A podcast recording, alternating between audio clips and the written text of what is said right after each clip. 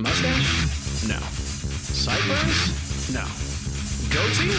Maybe. Beard? Beard!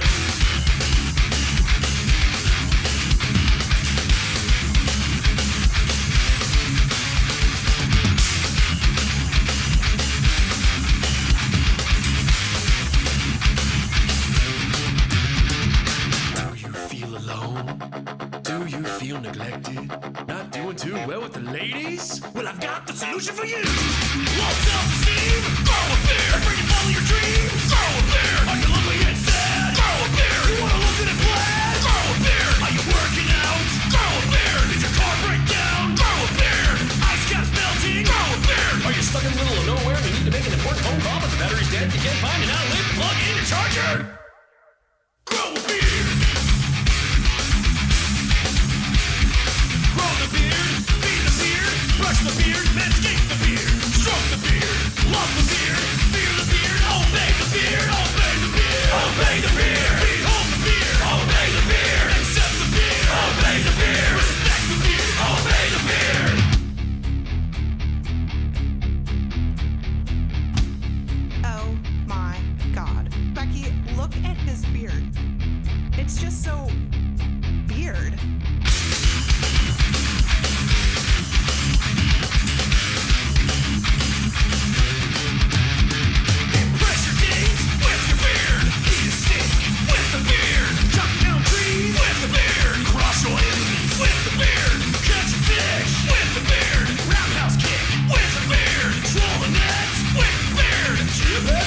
Pets, chia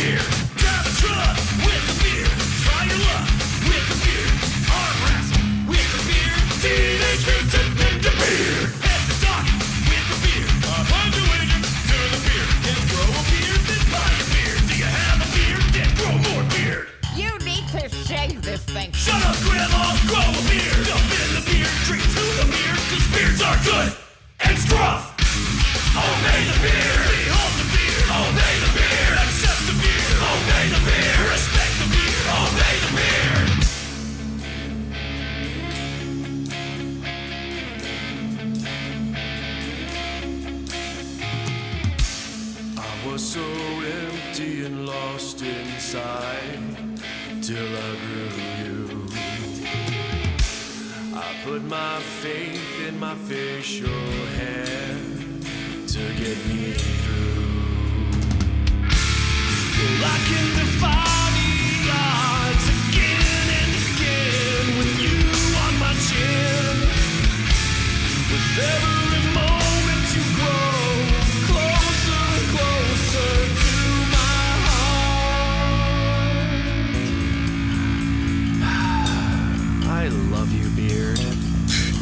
love it so much, why don't you just marry it?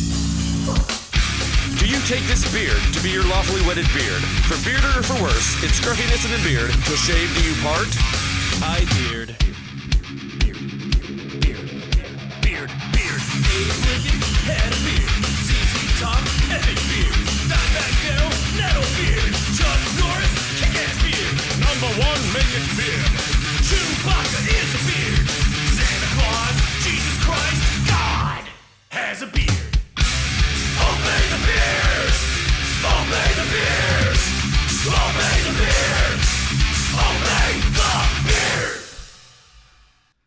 Well, it is. Uh, you asked earlier. Uh, it looks as though this is episode 55 of Beard Talk Live. So we've got that going for us, which is nice. It is. 603 283 6160 before we say anything else so that I don't forget to say that. Um, we got a lot to talk about, and there's let's just do this right away. Beard Talk Live, who the fuck is this? It's Major Payne. Major. Uh, I, I have to say major fucking pain because I can now. We're on Beard Talk Live and it's uncensored, unlike, you know, when I'm on the radio, uh, we are on the radio, any of us on Free Talk Live. It's not, it's not quite free, right? We, we'll get kicked off radio shows if, if you hear the words, those magic words that we can't fucking say. So I want to say them here because we can We can. and it's important to say them. when you are restricted from saying a thing, it's very, very important that you go ahead and start saying that fucking thing. Mm-hmm. Yes. Shit, piss, cocksucker, motherfucker, and tits. Oh man, you missed one. And tits is such a friendly word. There's cheese tits, corn tits, tater tits. Who So- doesn't love tits? Sounds like a snack. or it's like your buddy, hey, did you hear what happened to tits? yeah, he's in the joint now. Now, teats Probably you can is. do. yeah, yeah. But so- you better not be actually referring to tits when you talk about teats. Like it's all dumb because like no one can show me any evidence that words like other than emo- like butthurt, right? Like you said something mean, right? Like Mm. I get how like somebody can say something mean and it might hurt you. I get that, right? But like words have never caused you any physical harm, right? Or anybody else, right? There's not a child on planet Earth that ever heard the word fuck and that was the turning point in their life. They were otherwise going to be a perfect angel, but no, they heard the word fuck at some point in their life and now they're an evil, heinous criminal who should die in rotten hell. No, that's that's Oh, not all how you life gotta works. do is rattle somebody's cage hard enough, and you got a fucking assault charge on you. Yeah, yeah. Oh, I I felt like he was about to become violent. Is is like yeah. Dude, if I you don't teach kids cuss words, they will make their own. Like it's literally part of our biology, What the heck do you mean, Peakless? right? Jiminy Cricket. Uh, my favorite is the uh, the Battlestar Galactica isms, right? Frack, Yeah, right? That's their substitute. I like that one. okay, that kind of works, right? I like that It's one. not the same word clearly, but yet you could use it any fracking where you wanted to, Mhm. right? So I get that. I've used that on the Free Talk Live a number of times, but I've always used fork. yeah, who the fork do you think you are? Mm. The fork's going Exactly. on, mother forker. Mortar forker, yes. Hand me that Mortar fork and fork. knife. Yeah.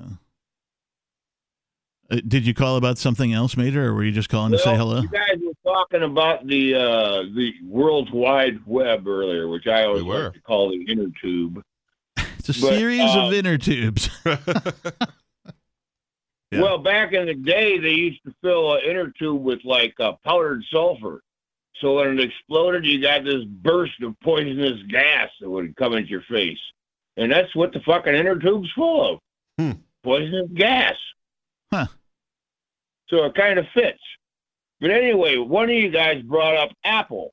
hmm And that sparked a thought in my head that I'd heard on just a news blip about real quick, maybe two, three weeks ago. so, like an Oh, apple fell on your head? No, the Chinese government has banned all their workers and employees from using Apple products. Hmm. And Because they make them? 18, about 18% of Apple Apple's market share is fucking China. Well, they are the world's second And not largest o- Not economy. only that, they manufacture most of their shit there. That okay? Yep. So why would they? But China, China must have smelled something funny on these damn Apple products, where they if they don't want their own people using them. Not necessarily. Well, so why do you think they banned them, Major? What do you think? I don't know. I, I mean, this this whole inner tube realm is beyond my logical thought process. Like I said, I was taught to do real math, not new math. Well, I mean, if I could wave a magic wand and automatically compete with uh, Microsoft or with Google, I would. And they have a magic wand called the state. And people have this magical thought that the rules don't apply to the state because it's for the good of the people.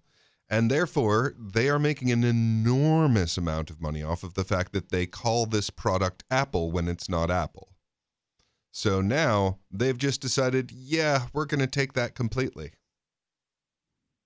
Well, Huawei I'm, or I- I whatever don't know, will I'm be- wondering if they discovered that uh, their people can do something with Apple products that they don't want them to be able to do, or if there's a back door where somebody can actually do a workaround and spy on the fucking Chinese for a change. Well, that that would be uh, a reason if uh, if it turns out that Macintosh specifically said, nope, I mean, you you are not allowed any kind of uh, backdoor even in your own country. They're like, uh, we will not allow you into the country if you Is don't it- give our yeah, law but- enforcement a back door. And they're like, yeah, we're not doing that. We're um, an American My company. my question is, I know China is one of the largest, if not the largest, manufacturer on planet Earth of, of things. Right, things are just made there now. Um, is it like specifically manufacturing companies that have banned employees, or is it like all companies have banned employees from having i products? Right? Because if it's the No, the these- manufacturer, these- I get that because you don't want people distracted on their iPhones while they work, so you can't have them while you're there. Well, the ones that were banned for Apple were just the government employees. Oh, I don't know if they've done anything to, about for the populace or not. Oh, Well, I that's that's a mean, caveat. I Honestly, didn't get that. like, okay. uh, i- if you look into Apple's history, I mean, all of the big tech industries were at some point or another uh, supported in their growth uh, when they would have absolutely collapsed by government. I mean, the i- if you look Hmm. at the major stock owner, it's the pensions of the various levels of government. So, yeah, uh, uh, uh, Apple absolutely has like a uh, a conflict of interest when it comes to uh, the Chinese government. Yeah, But- they they absolutely have a reason I to mean, spy on okay, the but Chinese government. Couldn't this also just be the Chinese government going, uh, we picked our preferred operating system for the government and it's not Apple? They're Yeah. like, we choose Android. Sorry, Yeah. Apple. Right? I mean, is, could it be that simple? Oh, it really could be that simple. Okay. Yeah, it could be taking away 18% of Apple's market share is a, you know, close one one of the steps to like a death by a thousand cuts. I don't know. Maybe Android uh, agreed to do a thing, you know, going forward that uh, Apple wouldn't agree to do. Uh, you know, Well, they've got all their own damn corporations. I mean, Hua- Huawei and all the rest of these some bitches. So they Mhm. just might be making them use Chinese phones. hmm all right. Well, uh, and one thing to keep in mind is that there literally is no separation between the corporation and the government in China. Like here, we at least have nominal uh, there's an illusion of a because separation because we between still the two. have the the free market level of your average total fascism. That's about how much free market we have, uh, but not as little as communism. Yeah, 3,700 Don't flavors. you like your Pepsi and Coke instead of Coke rules supreme? 3,700 flavors of ice cream, but uh, can't rule yourself.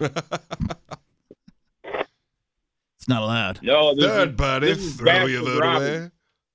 This is Bastard Robbins. You only have 31. Mm. Oh, yeah.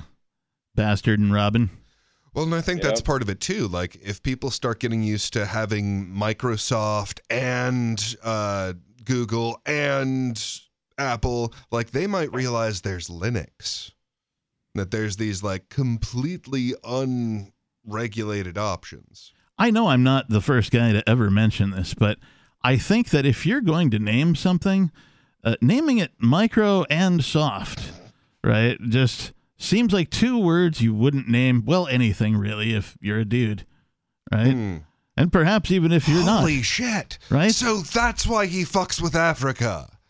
I mean, apart from the fact that it's very easy to get away with it, but that's think, why he fucks with name might have Africa. come.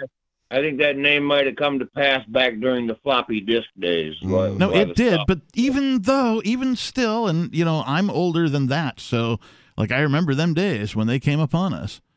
Um, it like it still defy. I'm like, really? This it's called Microsoft, right? Mm. The, the like, and in the beginning there was just Apple, right? And then something happened. It really, it seems to me, it's a lot like when uh, uh, Metallica kicked out Dave Mustaine and he formed Megadeth Mm. right? Like something happened. Uh, you know, one guy got kicked out, uh, and that was uh, Bill Gates. And so he went on and started Microsoft, or like the, the company split. It was Apple, and then the other one became Microsoft as they split. And so one went off, became Metallica, the other went off and became Megadeth. And so, you know, they've both done a lot of great things as far as, you know, making tech for everybody to use and trying to make it easier as time went on.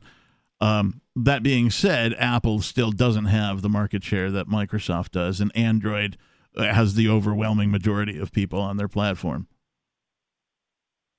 Wasn't the original Apple logo a whole apple? And then when uh, Macintosh came on, there was suddenly a bite gun out of the fucking apple. I don't know. I'm pretty sure that the original logo was the uh, rainbow of a bite taken out of an apple. a rainbow. Bite was Yeah, yeah, it was uh, uh, yeah, like the it was a bunch of uh, stripes of color. because I learned uh, my first computer was like the Apple II and the Apple IIe. And I don't know what it meant then because, you know, it certainly didn't mean that they were all networked together or that somehow they were analog previously and now they're electronic, right? I used to throw an E in front of everything to mean electronic. Um, I believe they've like they've done versions of their logo over time. That one. Right. Yeah. I, I've got the one with the word apple in it as well. Like the but at any rate, yeah, Yeah. it is a like a rainbow with a bite taken out of the uh as you're looking at it the right side. Uh and it's Which- got a leaf on top. Which I mean, call me crazy, but it seems to me like a reference to Adam and Eve. Hi, crazy. Wow, there's like the old keyboard that like no one has ever seen except me because I lived through that age.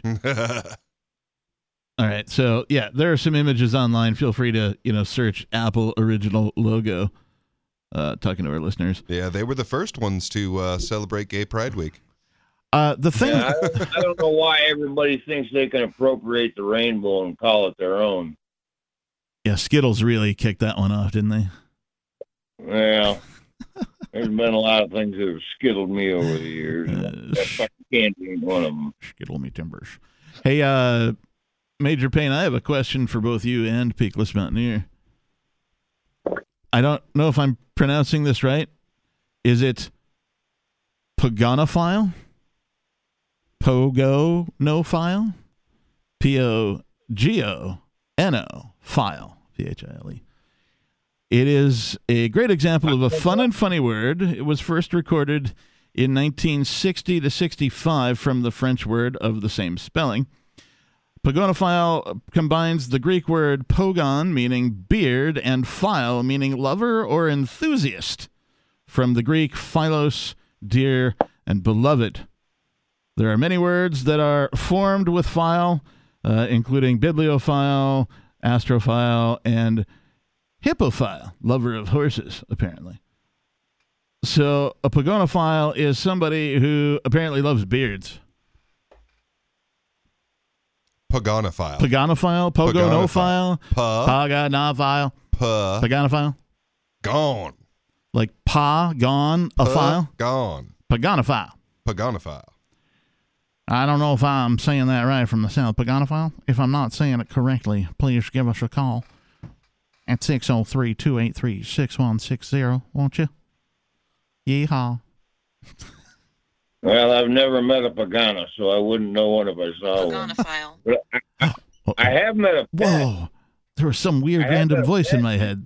Pagonophile. They call them pedophiles. Does that mean you just love your dog? A what file? That's A that's a rather different spelling, sir. Y- y- uh, Wouldn't it suck to be Peter File? Especially in England. wow. And if you slam the door too quick, it can be dangerous. And so I've had a, a couple of different friends over the course of my life named Russ. Hi to Russ, by the way. All of you. there's a number of you. But like every time, I always do this thing where, like, you know, there's words that end in Russ, right? Like, What's up, danger? And the Mm. Russ is implied, right? You know? Can tanker, Uh, you know? If your name is Russ, you can like, tanker? Yeah. I'd Can like you to meet my friend Ken Tanker. Russ? Then you introduce him, right? And like they never liked it, but I always thought it was funny, so I kept doing it. Mm. so, didn't you have a story about uh, Bill Gates that you wanted to go into? I did. Yeah. Um, I wanted to get the Paganophile out of the Ah. way, though. Okay. Uh, this was courtesy. Uh, I can't even take credit for this. Uh, Richie Rich sent this to me, and uh, he was like, "I learned a new word today," and I was like, "Yep, that's a new word." I looked it up, and I'm like, "Oh yeah, fucking a." I think I'll bring that onto Beard Talk Live for obvious fucking reasons, right? Because we need another word instead of just beardo. Well, uh, you know, I'm probably See this? This is the magic word. It's all Latiny. If Beard Talk Live had uh, the equivalent of an underground secret club where we were having a party, this would be the the password to get in. Mm, yeah, that's it. Okay. Paganophile. How about Right. if you uh, you you edit your old uh, storylines and call them the Paganophiles? Paganophile Doodly, Talk doodly, Live. doodly. Yeah, we'll just start a whole new show. It'll be this No, show I'm exactly. About, like your your uh, your old your old um, broadcast, the file of all the shit you've done would be the Pagana Paganophiles. Oh, like the folder that we keep all the copies of this in. Yeah. That would be the Pagan. That would be the Paganophile file. But sure, I get your point. Yeah, it just popped into my head. All right, so you said something about a, a story that I have. I did. I have to go to the device with which I have that prepped in order to tell you about said thing. Uh, there we go. Um, Major, uh, you, I know you read the news and stuff. Uh, I don't know if you read tech news, but have you ever heard of MOSIP? Mm, no, sir. M O S I P. Sounds like something you do with whiskey. Most sips. Mo, not a less sips. I want mo sips.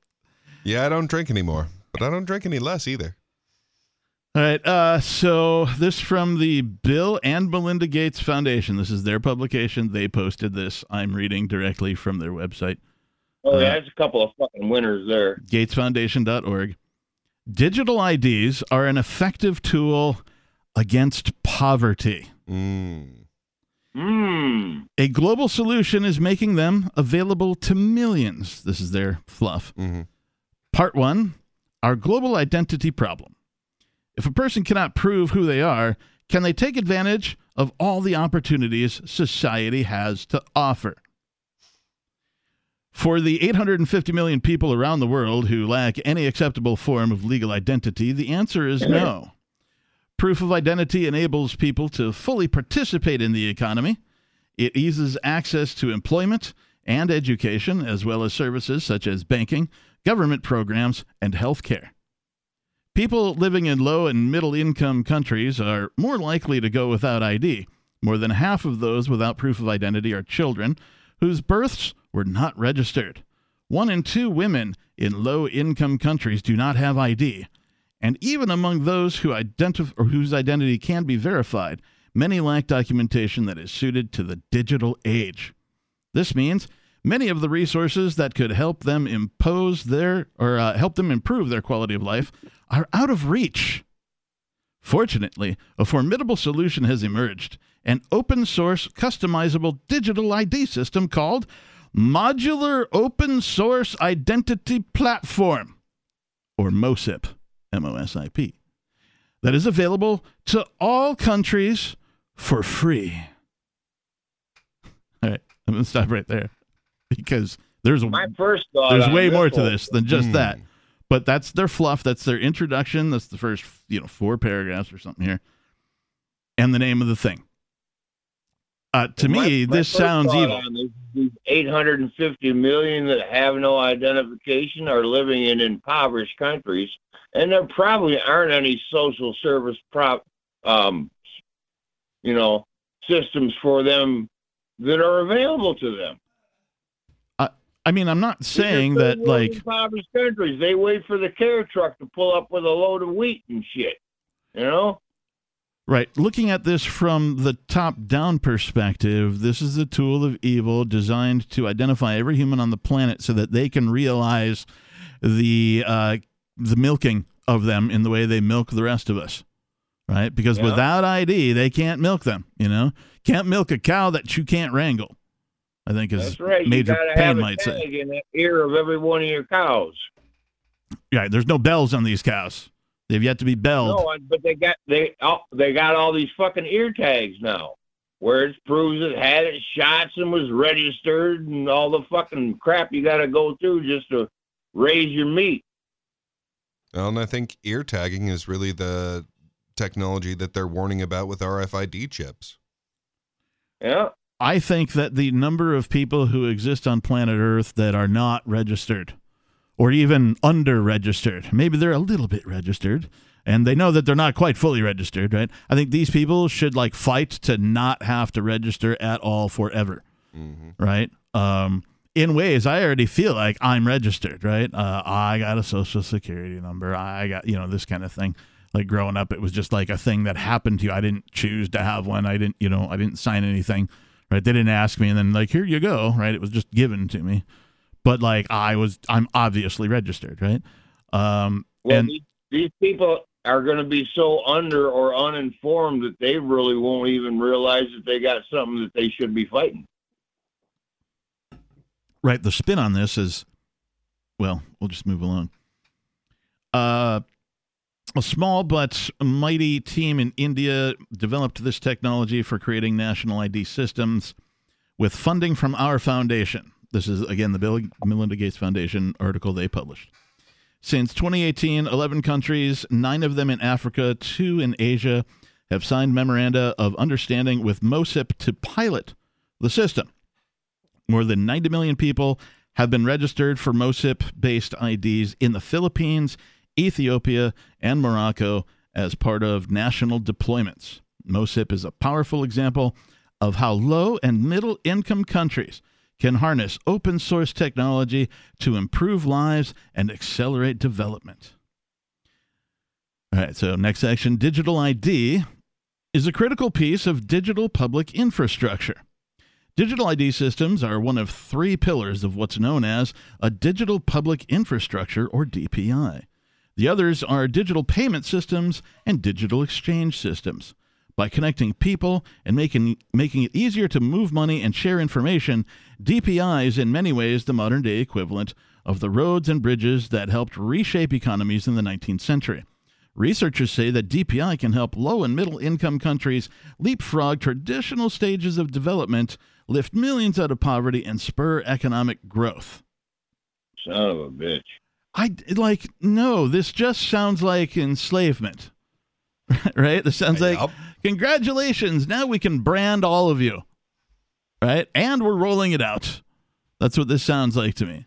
Can you believe that so many of our cattle are running around untagged? How are we supposed to make sure that they are getting enough grain? Right. Yeah. Or that You know, Captain, this reminds me earlier you were talking about truth in naming your, your like your organizations and whatnot. yeah. this should be the Hellgate Foundation. Hmm, well, yeah, I mean, they got the gates part of it, right? right? You know? I mean, that's creepy, man. Man, you You can't Okay, get out so- so hold on, hold can't, on. dude it's infinitely creepy. I swear to god like there's it's a literal rabbit hole of creepiness the further down the bill gates uh, hole that you want to go. Like him his family his entire career everyone that's connected to him it's uh, it's just a complete rabbit hole of uh, of corruption. Like, like he's Yeah, he's uh, uh, from a an old eugenicist family.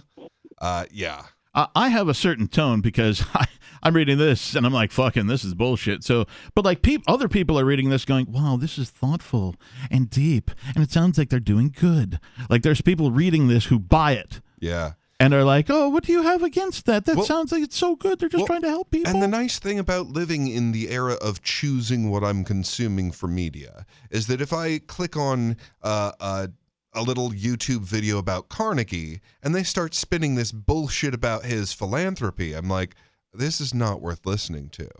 You're going to be a puff piece because his philanthropy, just like all of these philanthropists, it was all the manipulation of society for their vision.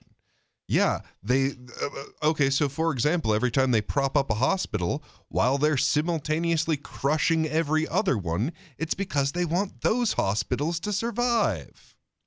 Yeah, every time they prop up a library, it's because they want the information standards of that particular library to be maintained.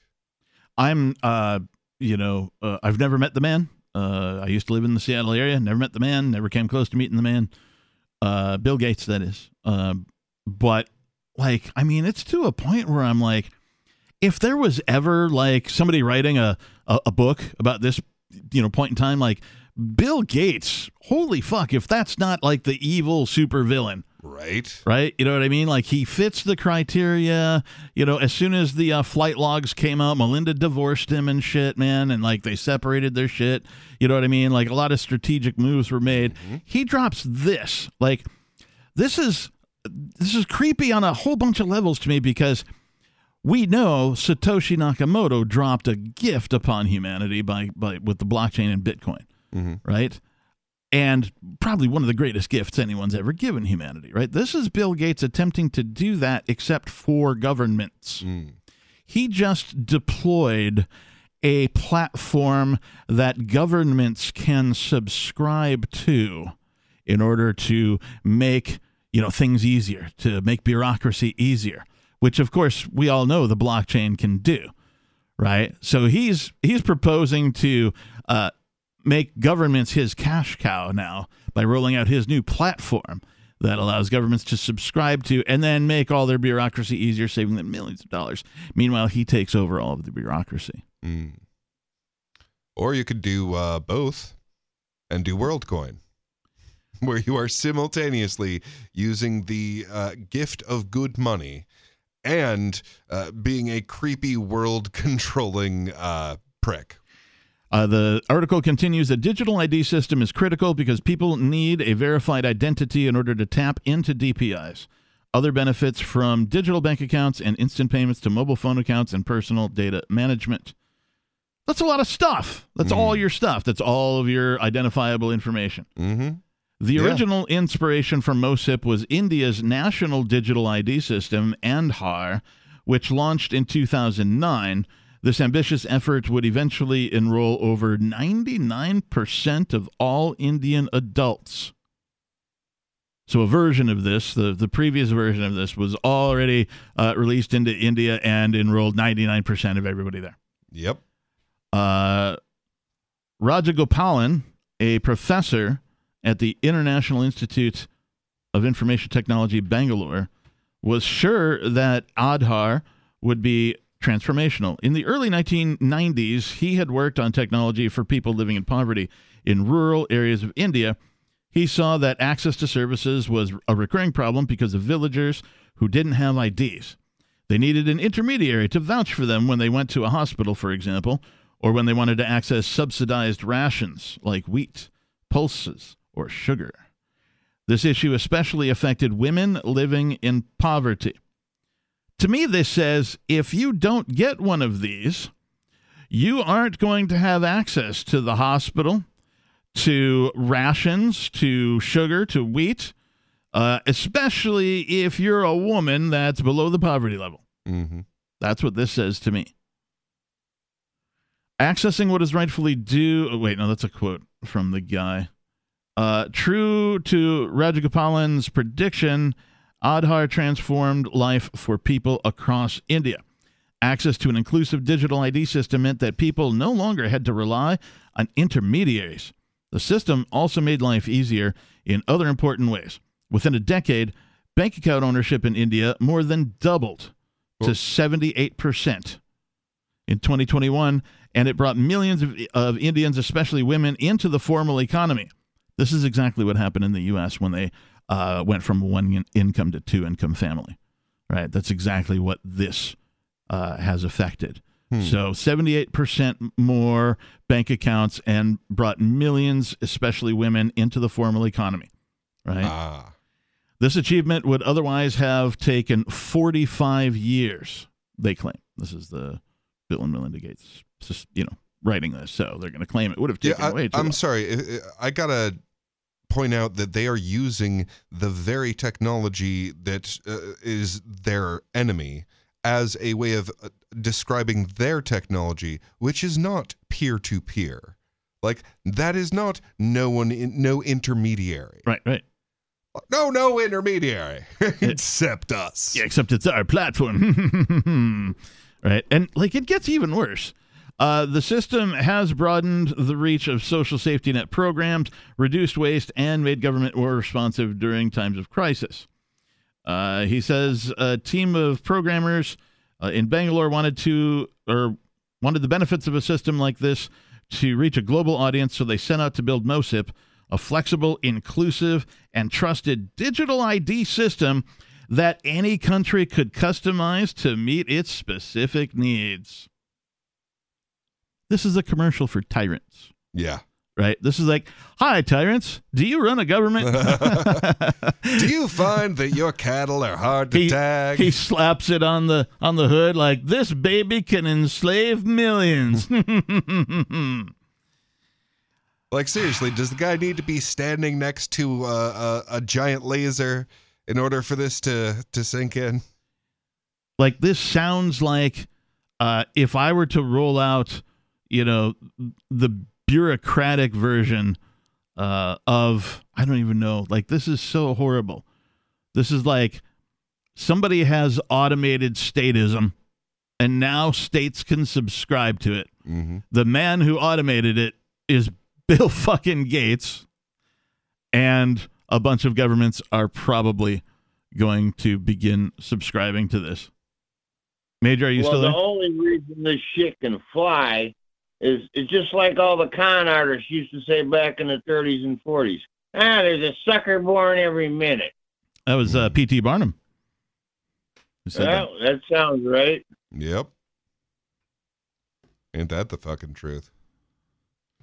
Well, Well, and, uh, and this is all being done, you know, for the your benefit, of that, course. That ain't a good start for a con artist.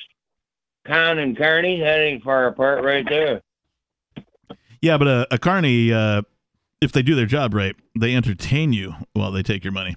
hmm Oh, I know. Yeah, it's just like the gypsies, you know, the old where they'd leave a, a handprint of ashes on your uh, back if you were a pigeon. Yeah. Uh, I did that to somebody in at, at like you know in a bar. We were playing pool or something. I was like, "Hey, nice shot!" And I patted him on the back, except I had put my hand on that big chalk thing, Mm. right? And then so he had a big handprint on the back of him. Yeah, Major, that's why they'd call you a mark, Exactly. because they would give you a mark. Yep. Yeah, you were marked. That's it. Yeah. All right. Ma- Somebody seen too much money in your wallet or noticed your pockets was a little heavy and set you up for the next gypsy down the road there. Yeah. They're all in cahoots. Hey, Yeah. Major, hang on, hang on. Beard Talk Live, who the fuck is this? Beard Talk Live, who the fuck is this? Beard Talk Live, who the fuck is this? Going three times. Technicalities. Cannot hear you. Call us back. We'll try and put you on. All right, Major. Sorry about that. We had a technical thing we had to suss out. You had your testicles you had to put down? Yep, that's what I said. I hate it- I hate when that happens. Comes so rarely. They're they're down now, so it's good. You know, Down, boys. not too far, but you know, far enough. Well, as long as it ain't barking. Ellen Barkin? What? That's an old broad. Who's barking? Ellen. What's barking? Ellen was barking. Ellen barking. That's right. I, I know Ellen Degenerate. I don't know about Ellen barking. Yeah, not the not the same Ellen. No, not at all. Yeah, one of the uh, uh, one of the things that they're going to use to uh, make all of this work is AIs, and that's Mhm. why they're Yes. uh, working so hard to uh, to keep the AIs out of the hands of civilians because the same technology is equally good at finding ways around their ways of categorizing and predicting us. Yeah. well, Uh, the government's the one that wants to keep control of the AI, but you Right. got to keep in mind the government here in the United States is the one that invented the internet, just so they could send shit back and forth between fucking Congress and the White House. They didn't know what to do with the monkey they built. Well, I think they saw. I, no. I think they saw very clearly that if they did not release a version of an internet, that the people were going to discover it. And if the people discovered it, then the kind of people that were likely to discover it were going to do things like end-to-end encrypt things at the base layer. Which is one thing, like, as much as I love Nostr, I, I do think that at some point it's going to have to be replaced by something that is encrypted at the base layer. Something that is, uh, like, at the very bottom of it is uh, is uh, not only pseudonymous but anonymous, something that has a privacy technology built at the very bottom of the thing. Yeah. The Well, they'll fight that tooth and nail. Oh, they they don't have a choice in that. And that's the thing, like the the pendulum of technology has swung in the other direction. It has up until this point been favoring the censorship of communication. And now they distributed the distractions so widely that they've empowered us. And now we have the ability to completely replace them with what's in our pockets. so they've described, you know, like what what sort of brought them to this point, right? Uh, they've described the problems, if you will, and how this might might help. Part two: an open solution, an open source solution. MOSIP offers digital ID solution that any country can adapt and use. The success of Aadhaar in India triggered a surge of interest in digital ID technologies around the world. By 2018, more than 60 countries were trying to develop such a system, including every country in sub Saharan Africa.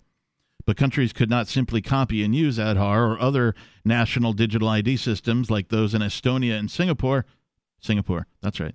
Because Yeah, those systems. wild countries where they can't find all their cattle in the brush. Right. Uh, so they simply couldn't copy those from other countries because those systems were owned by the governments that developed them. They instead turned to commercial vendors, making costly investments that yielded uh, frustrating results because the system suffered from vendor lock in. Commercial vendor software was proprietary, which means governments could not customize it without tying themselves financially and functionally to a given vendor. Countries ran the risk of having to start from scratch when their needs evolved beyond a vendor's capabilities, such as when they needed to reach specific populations or connect to a different government system to disperse welfare payments. When MOSIP launched in 2018, it offered governments an alternative. MOSIP is a digital public good, whatever the fuck that means, which means that everything about the technology is open. All of the code and documentation is publicly available. Anyone is free to use the software and build on top of it. The use of open standards means that other systems can easily plug into MOSIP. Uh, who hosts it? That's you know the question I have. Uh, MOSIP alone does not do it all. For the system to be fully functional, governments also need biometric device vendors, deduplication software providers, card or credential printing machines, and system integrators, all of which require additional investment. If a digital ID system is a car, MOSIP is the engine, and these ancillary systems are the wheels, seats, steering, and lights. So the MOSIP team made it easier for governments to build the car. MOSIP developed a thriving ecosystem of more than 80 commercial vendors to provide those ancillary services so that adopting governments had choices. More competition helps keep these prices low, so MOSIP provides free trading to commercial partners, local and international alike, and created a marketplace where partners could showcase products and services to governments. MOSIP also oversees an independent certification process for commercial partners, ensuring small and large players could compete. By 2021, six countries had adopted the MOSIP system, three times more than the team had expected. Success stories flooded into MOSIP's offices in Bangalore. In one African country, 550,000 students started receiving government benefits after the MOSIP team wrote a tool that imported their existing biometric data from the education department into the ID system. In one Asian nation, the government issued bank account numbers when people registered for the country's ID system, resulting in 8 million bank account applications. All right. So, what they've done is they have uh, created what they're calling open source software that's available for any government to use. Uh, and when you want lights and uh, you know brakes and uh, you know rear view mirrors and all the accessories on your government car, uh, you have to buy from one of their approved vendors. This is what we call a closed market, Mm-hmm. right? So uh, you once you you know decide to build upon this open source platform, now you're relegated to buying from these particular vendors who are already all in on it. Right. Yeah, it's a company town with modern technology. Right. Yeah. Yeah. Th- uh, this is, uh, I mean, I'm describing, I, I think, I mean, correct me if I'm wrong. I think so far I am describing uh, what many science fiction series and books uh, would describe as the birth of a technocracy. Yeah, absolutely. And like I said, It's man, very re- go down that go down that rabbit hole sometime and you will find members of the like no no we we specifically told you we are the technocracy we believe in this form of government you should be governed according to i mean uh, their version of logic Major, any thoughts? Yeah, this is very, very Orwellian. Yeah, I know. I read this and I'm like, oh fuck, I got to bring this to Beard, man. yeah Uh, part three: security and inclusion. Success was not inevitable. MOSIP's biggest challenge was meeting demand. Morocco signed up before the MOSIP programmers had written a single line of code, and others eagerly lined up. Many nations wanted to expedite their adoption after the COVID 19 pandemic had exposed huge systemic vulnerabilities, including governments' inability to identify who needed help and how to quickly send them aid. Then there was the anxiety the team felt on a deeper existential level about what it would mean for the future of digital ID systems if MOSIP failed. They worried that it would stymie future development. It was a situation that gave us a lot of pause, says Anne Guramurthy, MOSIP's head of strategy and resourcing. There was good reason for the nerves. No one had ever attempted to build a system like MOSIP, which sought to register the entire population of a country, regardless of its size, geographically, or cultural characteristics. The system had to be flexible enough to accommodate a country as small as 5 million and as large as 100 million or more people. It had to be able to enroll populations spread across 7,500 islands, as in the Philippines, or across mountains and deserts, as in Morocco. With every country adoption, the team incur- encountered new challenges, and it had to be secure as it managed people's sensitive data. So they're acknowledging a whole bunch of shit here. They're acknowledging that they built this uh, to register uh, or build something that can register the entire Earth's population, right? By by way of scale, uh, and they're bragging about it. yeah they're like, well, we now possess the ability to to do this. So uh, the MOSIP team had one big advantage because they were based at university. Their decisions weren't driven by business objectives. well They I- say in the next sentence. I I got to point out, man, like the fact that he's doing this as the the company town version of this, it's just another form of the competition in the money wars. I mean, uh, uh, Musk has announced and has already filed the paperwork for adding payments to what used to be Twitter. I mean, they're all kind of feeling for the exits. Like, oh, maybe I could run all of the money. Yeah, there's this massive war in the upper echelons of society against each other that is starting to erupt.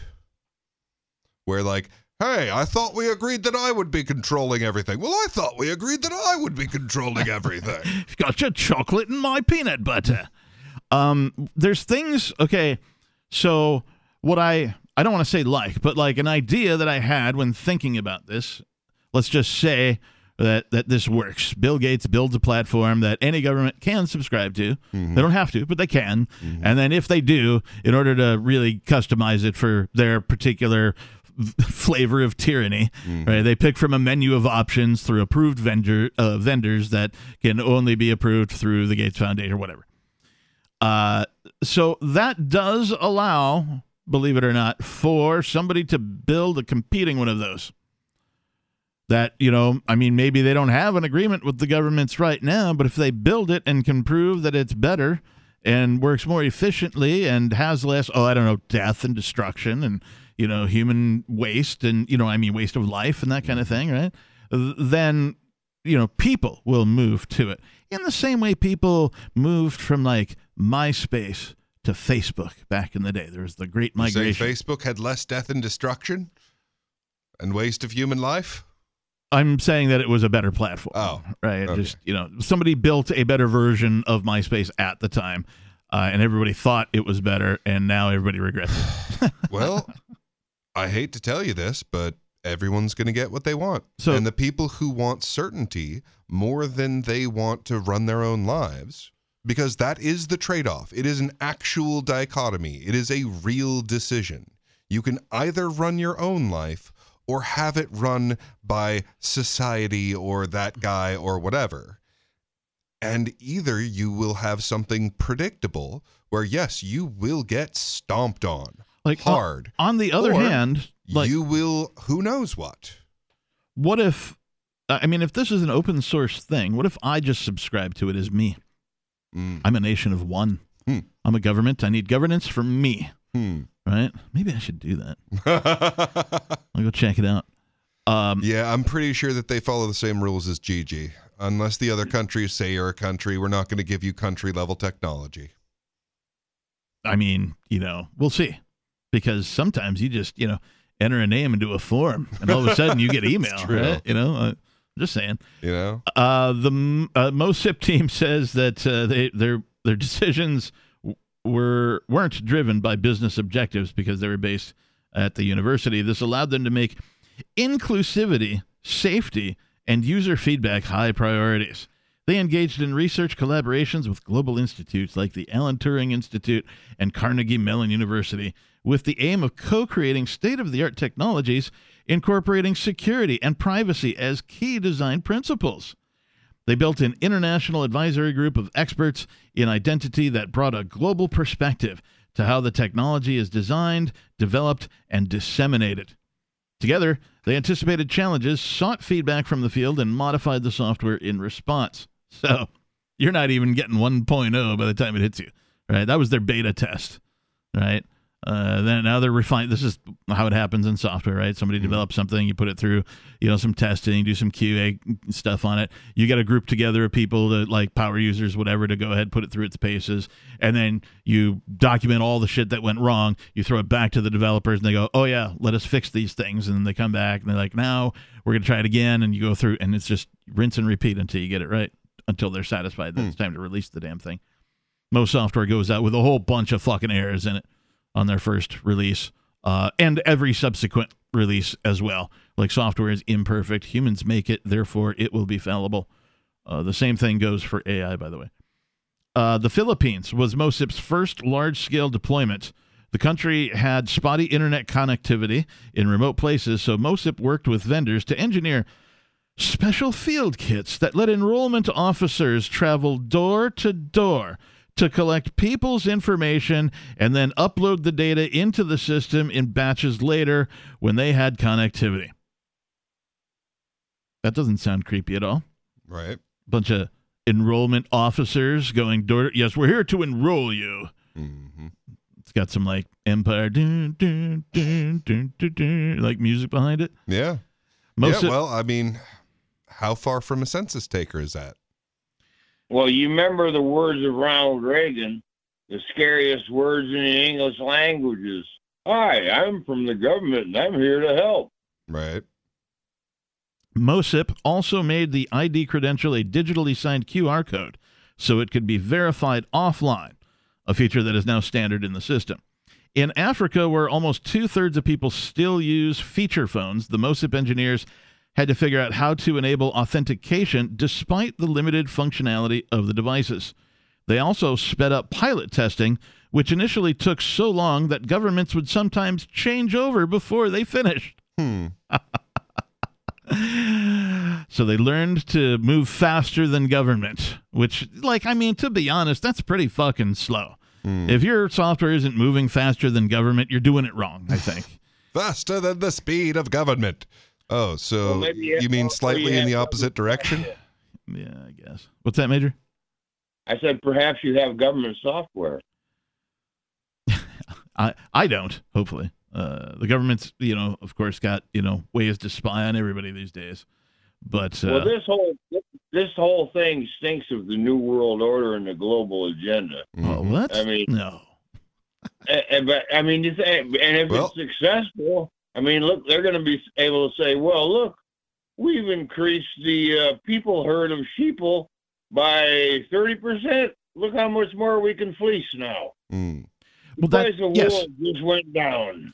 right. So, like when crypto, when Bitcoin first came out, like a lot of people were, were talking about the, I don't remember the number, the 800 million or billion. I don't remember how many people it is, but the, a whole bunch of people are unbanked, right? And that like cryptocurrency offered them, you know, the ability to be banked now, even though they they don't have traditional infrastructure like the Westerners do, because it's all digital, right? It, it exists. You can do it on paper. You can, you know, do it across. You can you can do a telegram, right? Transmitting information and do a Bitcoin transaction over a wire or a you know a, a ham radio or something like that, right? It's possible to transact with cryptocurrency outside of the internet.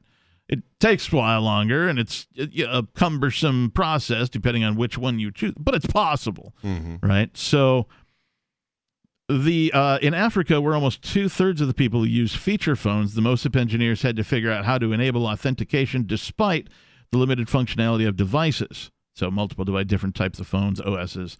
They also sped up pilot testing, which initially took so long. We already covered that.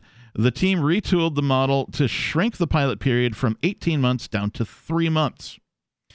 To make the pilot implementation more affordable for countries, MOSIP supplied biometric devices and other elements of the pilot, so countries only had to spend a few thousand dollars. Within four months of the successful trial in Togo, four other countries signed up to run pilots. so they were like, okay, we'll just give you a bunch of hardware if you sign up for this pilot. That way it'll only cost you a few thousand dollars, right? Most governments are like a few thousand dollars. Okay, whatever, it's fine, right? That's pocket change to a government, right?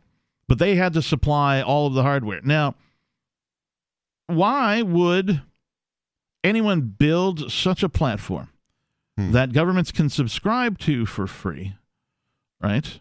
Uh, and then you know buy the bells and whistles from the approved vendors, where uh,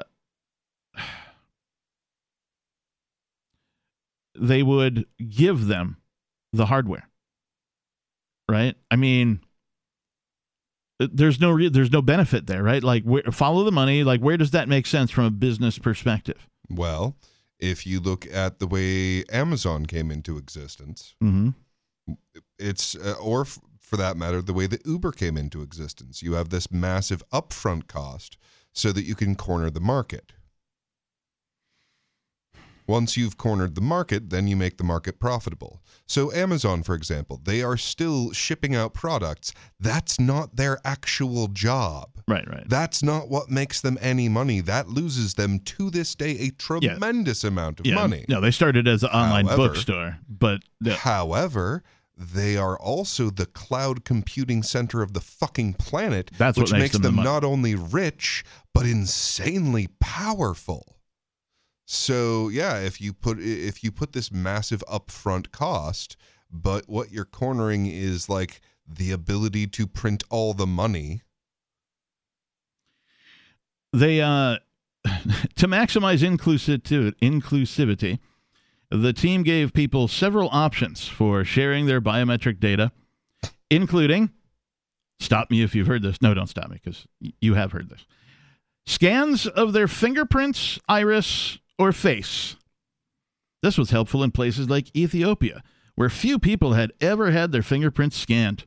One day, an elderly man at a registration center talked excitedly about how his new ID would enable him to access services without having to cut or give a cut to a middleman. one, one guy, yay, I got my card. I get my government benefits. Give me free shit. They're highlighting this as like a benefit Mm-hmm. to the system. Uh, but as he placed his fingers on the scanner, his hands shook so much that the machine was unable to get a clear scan.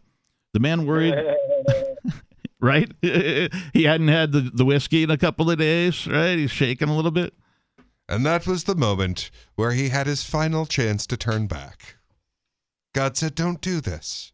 The universe said, You have this one last chance. Turn back, oh man. But no. And, you know, you want an inclusive technology. I've got one. There is a technology where you don't even need a fingerprint. Oh, really? What? Yeah. Oh, wow. Yeah, you don't you don't even need irises. What? Yeah, you you can use it in case you just happen to be one of those people that doesn't have a face. Wait, if you're a girl and your name is Iris, what do you call the things in your eyes? Irises, irises, Okay. which is pretty meta. would Sorry, I didn't mean to interrupt you. Continue. Too late. Now I'm all derailed. All right. Well, But yeah, uh, you want to talk about inclusive or exclusive technology because the whole nature of what you're doing is owning the power to exclude people from trading with each other. so his hands were shaky, right? Uh, and they shook so much that the machine was unable to get a clear scan. The man worried that he would not be able to get his ID. like, I don't have his quote or anything. It just says the man worried that he would not be able to get his ID. The dozens of other people in line, mothers holding children, other elderly people looked on, wondering if they too would encounter the same problem. Hmm. So, uh, this is what they call painting a picture, right? Yeah. This is uh, Sally Struthers. Epileptic man, epileptic man fails scan. right. But this is like Sally Struthers, you know, saying, for just the cost of a cup of Mm. coffee every day, you too can sponsor a government to enslave everybody digitally by the millions. It's literally what this is saying. They're painting Let me a picture. tug on your heartstrings. Let me right. present some sympathetic figures that also, like you, I'm sure, want to belong to the system. The man worried that he would not be able to get his ID. The dozens of other people in line, mothers holding children, other elderly people, looked on, wondering if they too would encounter the same problem. Oh, heavens to Betsy's. We might be undocumented. Major, you were saying something? Oh, I just it, it, it's escaped me now. We've gone past it. The operator switched to an iris scanner. this detects whether or not oh, your there name we is Iris. go. That'll fix the. I'll likely start. Sorry, folks. You know that only mildly intrusive fingerprint scanner? It seems to be having troubles. So yeah, the epileptic guy So or the please, the alcoholic or whatever. give me access to the windows to your soul. Hang on, hang on, it gets worse. the operator switched to an iris scanner, which worked. Quote, the gentleman was very happy, said uh, Rajagopalan, MOSIP's head of country implementation, who was visiting the registration site that very day. I mean, like, this was staged if it ever happened, you know? I mean, because they're like, oh, this guy's coming to visit. We better, we better get a, a man there who's like happy to get his ID, right? Or whatever. Uh, so, part four, reaching the rest of the world. MOSIP illustrates how technology that can be harnessed for good on a massive scale. The MOSIP team hopes that the system will register 1 billion people over the next decade while they work on ways to integrate it with other systems and to make life easier for people. Uh, or make you more like a mindless automaton? I don't know. Every year on February 14th, every year on February 14th, which the team has dubbed MOSIP Open Source Day. I'm pretty sure that's already been dubbed something. They celebrate their latest accomplishments and, above all, the millions more people who are benefiting from the system. The team feels a sense of satisfaction on the one hand, but it also shows us that we have billions more to cover out there, says Narayanan, MOSIP's chief technology officer, and that is what drives us. This is how the Gates Foundation says I love you. So- Every single year. So, M- Major, yeah, you're right. This sounds very uh, Orwellian, very dystopian, very Brave New World ish, perhaps, in some ways. Yeah. Um, and, and so that's what I don't like about it, right? But what I do, Oh, it- it- what I, if it walks like a duck and quacks like a duck, it's probably a fucking duck. This Hmm. thing stinks rotten fish so bad. Right. Now, the thing I want to point out, though, is that anything that one man can build, another man can also build. So, Or another man can take down. uh, yes, okay, by man that right. Couldn't destroy. But what if somebody launched a platform that also claimed to be able to do whatever this platform can do, but do it on a voluntary and consensual basis 100% of the time uh, And to compete with this one? And that is one of the the statements I was analyzing at the end there. It's like, is this actually true?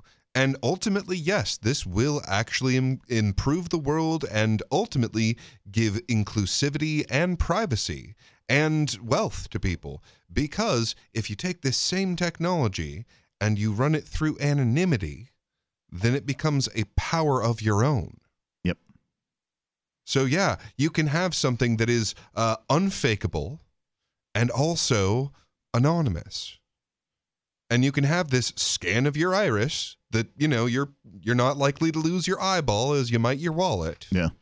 And you can generate a hash off of that, and that'll be your digital thumbprint. Right. And as long as you don't let anyone get that fucking hash, so maybe don't put your eyeball into that machine.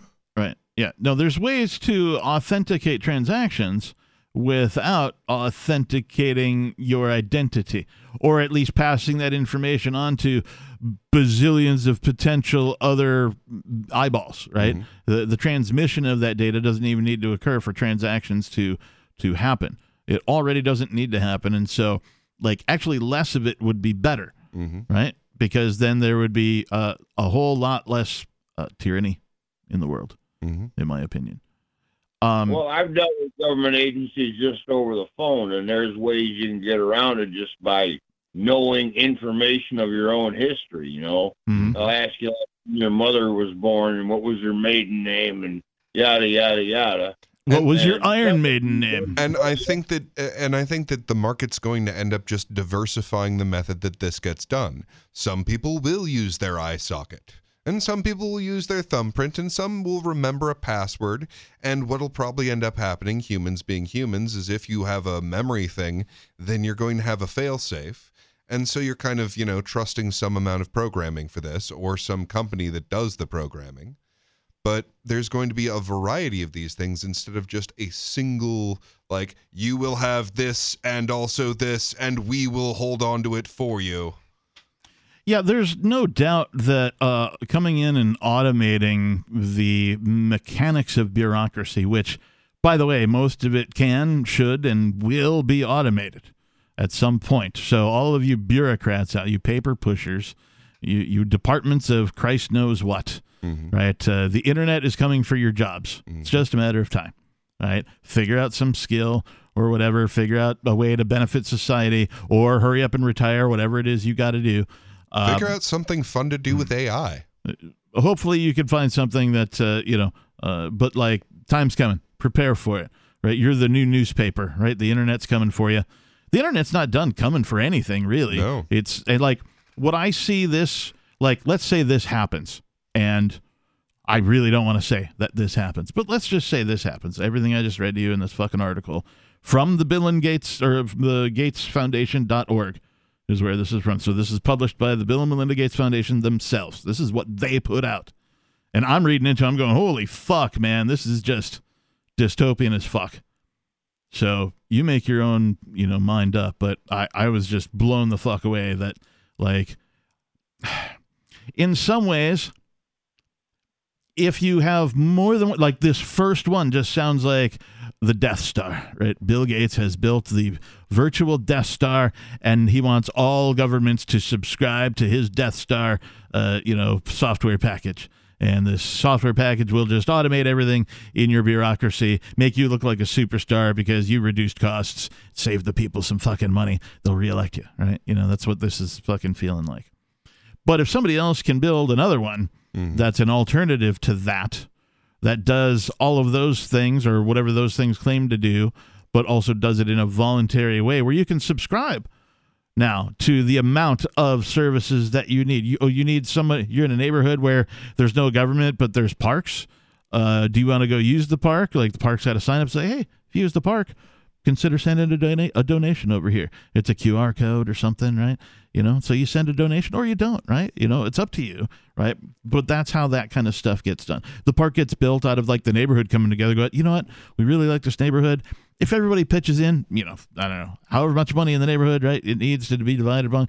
We can build a thing. You know, Dave will help and Bob will pitch in and Maria will make sandwiches and shit like that, right? You know, like people cooperating together is very powerful, particularly in a neighborhood environment.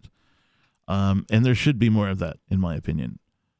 Um, so That's how we started off as, you know, clannish people living in small communities. And ever since we came upon that, you know, some guy gets too much land and suddenly has an army and they're all armed and armored and whatnot and going against pitchforks and torches. Well, suddenly you got a state. Fuck, how'd that happen? Well, it was a good deal longer than that, and it's worth going into. Like, how did this thing called the, called the state come about? And basically, what happened was it was the evolution of warrior technology.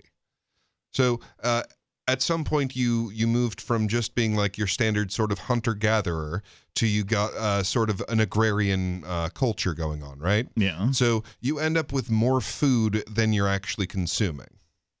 And that sort of uh, stacks on itself. So you end up with this store of extra food. Yep. Well, thing is, there's other, you know, uh, there's other humans and there's also other beasts. And it's a whole lot easier to just steal your food than go find some other food somewhere else. So you got to have someone around that here that keeps the food safe. yeah, you got to defend the excess Right. Now, once you have and the farm too, for that matter. Right. Well, and well, so that's the thing. You end up specializing, right? Because we've got to have a minority of people who are defending the food and the majority of people who are growing the food. Yeah. Right. So this minority of people, they've got to know who's in the majority, who does and does not get some of the food. And as soon as you have a special class of people deciding who does and does not get fed, you end up with rulership. Mm. Right. So you're then, talking right back. You're talking about the guys with armor again. right. That's when they started having the first fashion of what we should, would now call gun control. The Hmm. peasants couldn't own crossbows Mm. because they could penetrate the army armor of the bastards. Yeah, that's uh, and that's that's where the the corruption comes in. See, we're the upper class. We're the warrior caste. We get to kill people. You don't get to kill people. I love we get to have swords. I love that everybody calls it gun control because it's totally not what it is. Hmm. It's not control of guns. No, It's gun people control. control. It's taking them away from you. It's Hmm. gun removal. Yeah. It's not gun control. It's gun control removal. being- Yeah. Gun control is being able to hit where you fucking aim. Mm. That is gun control. Yeah. And what it is is population control. They want to control the population. Yeah. I say it every time gun control comes up, but they have the choice, government does. They want to show us what a society looks like without people carrying guns all the time. Put yours down. Yeah. All of them. The bombs, the rifles, the tanks, whatever. I don't care. Yeah. Put them all down. How, how Put about them all this? down. How about show us how it's done? tell you what? Let's start easy. the Like there's Britain these particular get guns? guns that you really, really, really, really do not want to use because they might just extinct your species.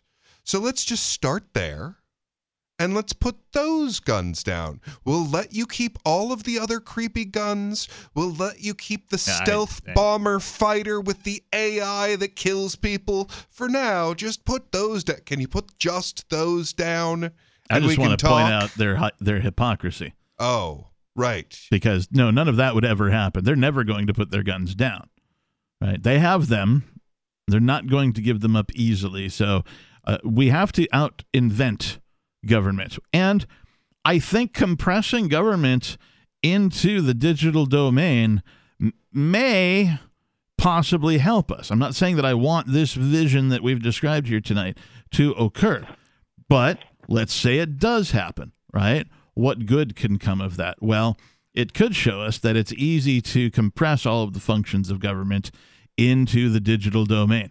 And since that's true, we should be able to use the digital domain to be able to, you know, refine it, refine it, refine it, and figure out where it's useless and where it's not, and where all the fat is, and where everything's going, and blah blah blah. And it should result in a less expensive tyranny, right? At a minimum, right? That'll be the first benefit. Uh, the second benefit will be that now, whatever the products and services it claims to provide to humanity can be evaluated uh, in an open way Right. right? If the platform is open source, that means the platform provider can just be like, here's what it looks like, everybody, right? One day, right? That's totally possible. There are no, like, you know, it's still a monolith. It's not a decentralized open source uh, piece of work, right? So it's got to run on something. Uh, and it's got to be updated and you know maintained and all that kind of stuff, just like traditional software platforms. So uh, it's got that going for it, which is nice for them, not for you. It it this is just one of the most creepy things. Um, it does remind me of the idea of the network state. If you've not heard of this, uh, that's okay. It's the newest version of an idea uh, that was out some time ago called Bit Nation. And this was the idea that uh, all government services could be uh, translated to uh, a menu on the blockchain, right? And you could be like, well, I need some fire protection. I'm in this neighborhood now. And, uh, you know, there was a fire the other day, so I'm going to buy some of that. Uh, you know, I need this kind of car, and, you know, whatever, right? Whatever, you know, I want to subscribe to the parks in my neighborhood, right? That kind of a thing. And you got to determine the amount of money you wanted to spend and how much and when and all that kind of thing, or to spend money on things that had no value to you at all. Uh, I have no kids, so give nothing to the school system, right? Uh, you know, because I don't have any kids, right? I don't want to pay for that, you know. And if I do, I'll make a donation to a school of my choice after I've evaluated the school and decided, yes, this is the one that gets my money. I just don't want to give it willy nilly to somebody else Right. deciding how to spend my money. Right. And so, like, it's possible for this to exist.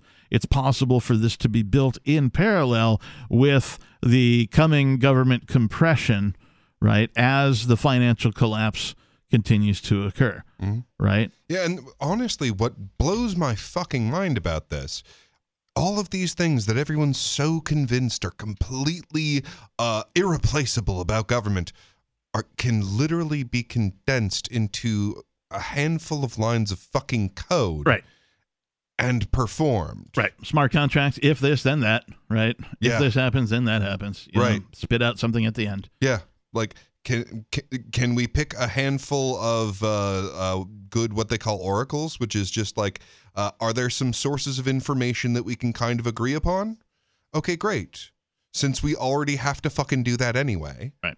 Right. So since we can obviously agree on some sources of information for some things some of the time, then all of those things we can just have a contract that executes itself.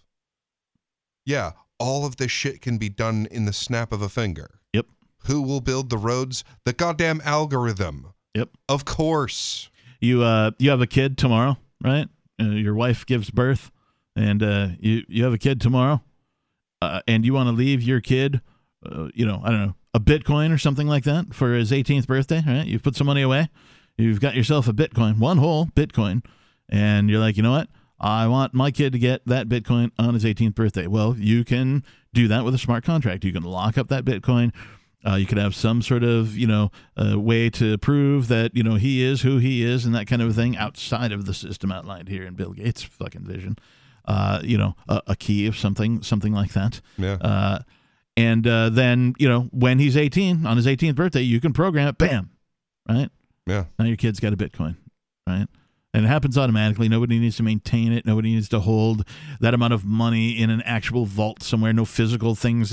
You know, n- nobody can charge you a monthly fee for that, right? If they do, you're dumb, right? There's no need to pay a monthly fee for that service. But nonetheless, that service exists. And so everything that government does when they shuffle around money uh, it, it can be automated. And once it's automated, it's going to become abundantly clear to a whole lot more fucking people uh, that the output of government does not justify the input.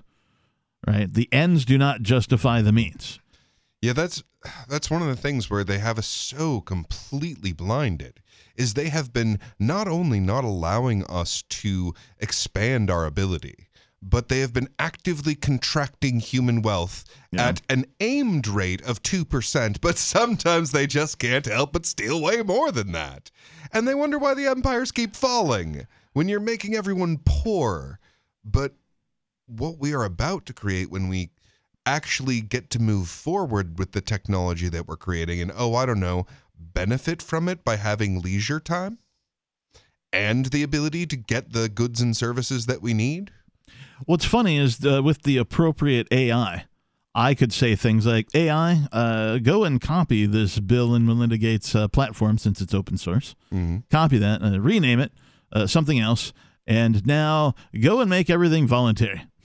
all participation and all these things make it uh, inclusively voluntary, and uh, you know find uh, find market prices for all the services, right?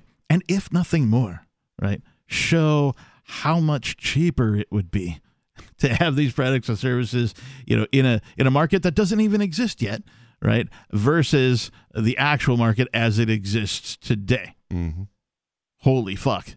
Yeah.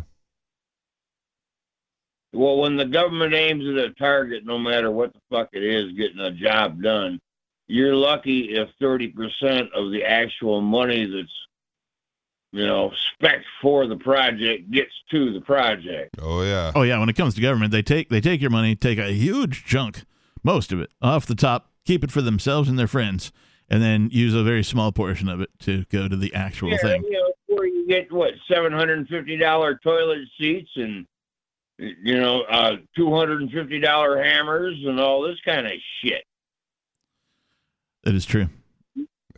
Uh, and, and the pork never vanishes. I mean, if they create a fucking agency, oh, it's only temporary, but it gets rolled into next year's paperwork and rolled into next, and it's just permanent. Nothing Can't more get permanent. any of parasitic fucks because they're all unionized too. Oh, don't worry, Major. I'm sure they'll get rid of these speed limits as soon as the gas crunch is over. Yeah, they should have Sarah as a spokesperson Hey, that. as soon as the world war has ended, it's the war to end wars. As soon as the world war has ended, this mere 1% tax on the 1% will end, I'm sure. Well, the speed limit will be taken care of by then because as fast as you'll be going is as fast as a fucking donkey can haul you. Don't worry when the terrorism threat is over. We'll take down this color coded chart that tells you how big a threat terrorist activity is right now. They literally Oh, stole the forest fire chart. They literally stole the goddamn forest fire chart from the Forest Service and changed it from likelihood of a fire today to likelihood of terrorizing you today. hmm And it was always high because that's what they were doing to you with that chart was terrorizing you. Yeah, of course. If it was low, we wouldn't put it on the news. Well, You've noticed it's- of it's not on the I- I news. must- Hmm? I misspoke. I don't even. We won't even be going at donkey speed. We'll be going at people speed because uh, all the donkeys will have been at during shit. the. Uh, I don't think I don't think that there's like a reasonable chance of us getting anywhere near there because at this point the technology exists that we can get around the tyrants and talk to each other, and as long as we can do that, which we can, then we will be able to simply innovate our way around this problem. Like we are the the too many gnats that you can't swat. You know, we're we're the uh, the way too many hedgehogs to hit with your hammer. Like the it's it's the same principle. Like whack a mole? Yeah, yeah. We're the thank you. That's that's what I was looking for. Okay. Yeah, we're, we're the way too many whack a mole, and because Yeah, of that, we're they're- we're they're- always going to be able to stay two heps, uh, two steps ahead of them on the control structure. Like they Well, they did too good of a job with their propaganda. And it turns out that the tool that was, you know, designed to like track us every second of every day and continually put us into a suggestible alpha wave state, it also let us trade and like arrange our own, you know, services. Major. I got nothing. Hey, thanks for the call, man. We appreciate you. Uh 603-283-6160. It is um it's fascinating to me Mm. how uh, something like this uh, can be written and like you know that some marketing person went over this, you know, with a fine tooth comb. I saw a couple of things that I would have changed grammatically if I had edited or put this together. Uh, but it was pretty good as far as things you read on the internet go, as far as uh, you know, all of that is concerned, how it's formatted, right? Paragraphs, periods, commas, all that stuff. Spot on. Um, But like you could tell somebody in marketing had their hand in this because of all the fluff and like the, Hmm. we, the heartstring tugging, right? You know, oh, he was such a poor old man waiting for his ID, wondering if he would ever get one. That sounds like, oh, and then there she sat eating the porridge, right? You know, like Yeah. it's got that. I don't know, man. It just it feels fake, Yeah. right? Yeah. Well, I mean, all of these foundations function exactly the same way. Like their whole bread and butter is convincing you that they are a charity. Now, what they actually are is these terrifying world controlling organizations, but they keep convincing everyone no, no, these poor, poor people, they need us to own them.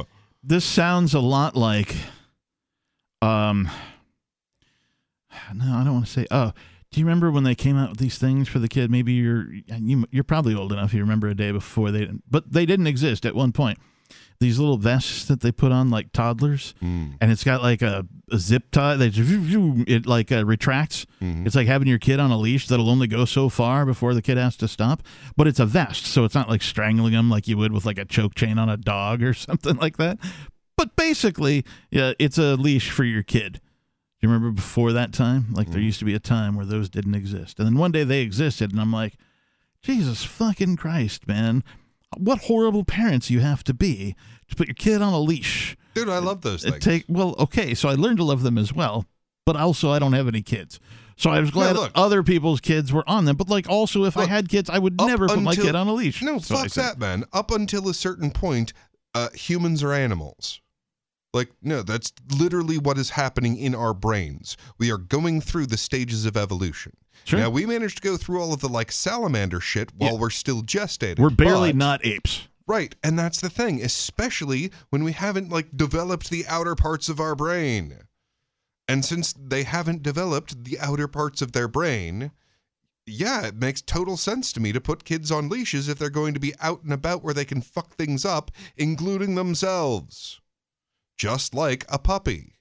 Like, you don't take a puppy out where they're going to, you know, get themselves killed Yeah, but- or to chew up something that really needs to not get chewed up. yeah but with a dog you likely never ever like stop using the leash Right, and that's the difference. So a human being develops the ability to control themselves.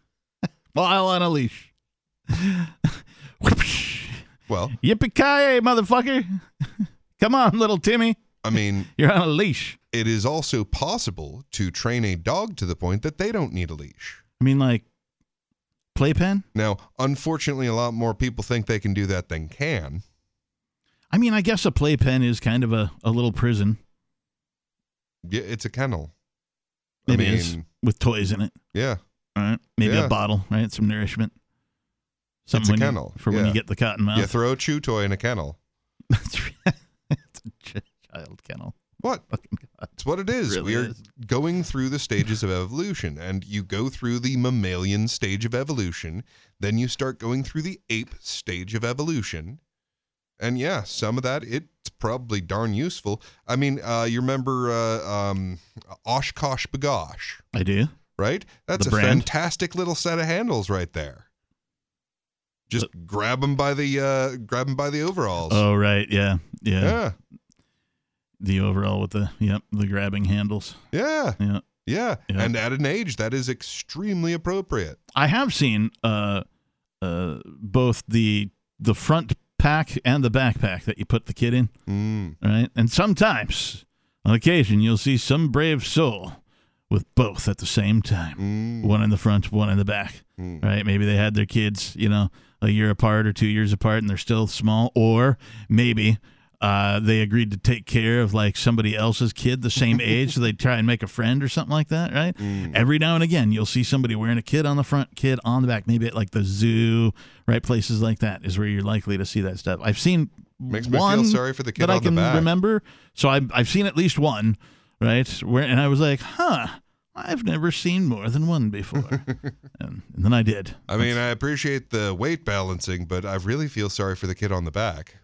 Well, and they were like not. They were both faced the same way.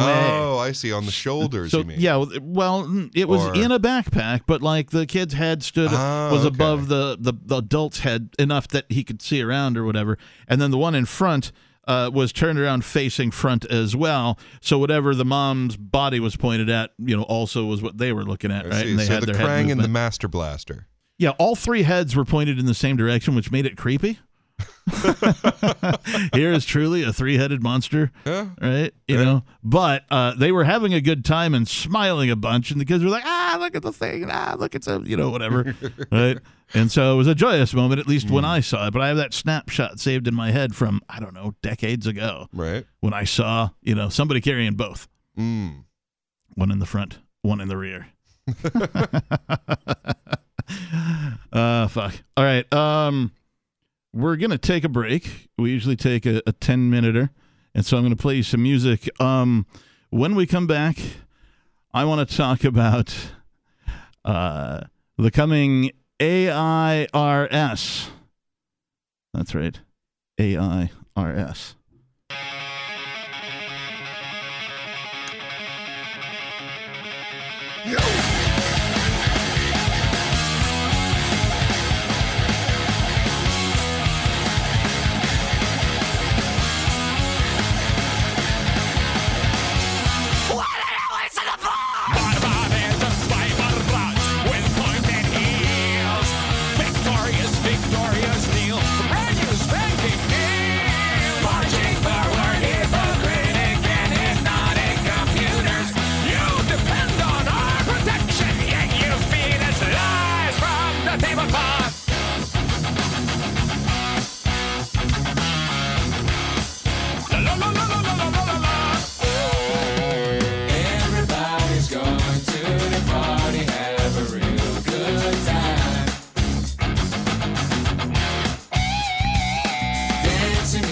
day.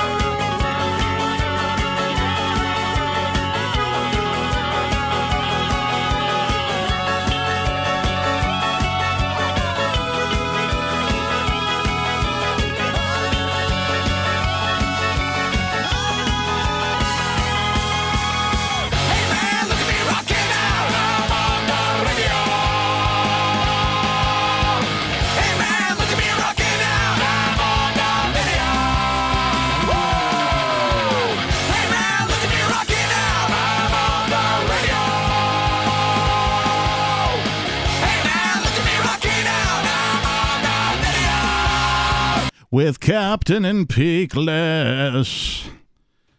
Yes, it is Beard Talk Live. The telephone number is 603 283 6160. Hey man, look at me, rocket now. I'm on the internet. Something like that. Uh, we have previously spoken about po- po- pogonophile, pognophile, uh, something. It's a lover of beards that I can't pronounce apparently. Uh, we talked a lot about this article from, of all places, the Bill and Melinda Gates Foundation describing what can only be uh, the most dystopian software ever to potentially launch, uh, proposing to uh, you know, it's open source for any government to join, and then it can be customized to fit their unique brand of tyranny, which is just one of the most preposterous things I think I've ever read.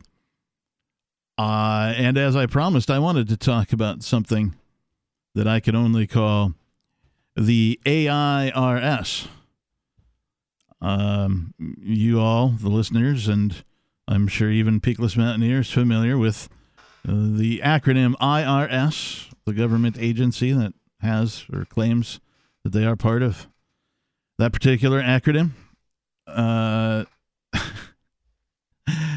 well, imagine if uh, AI was determining who should and shouldn't be audited. Because that's about to happen. Do I have to, Captain? What?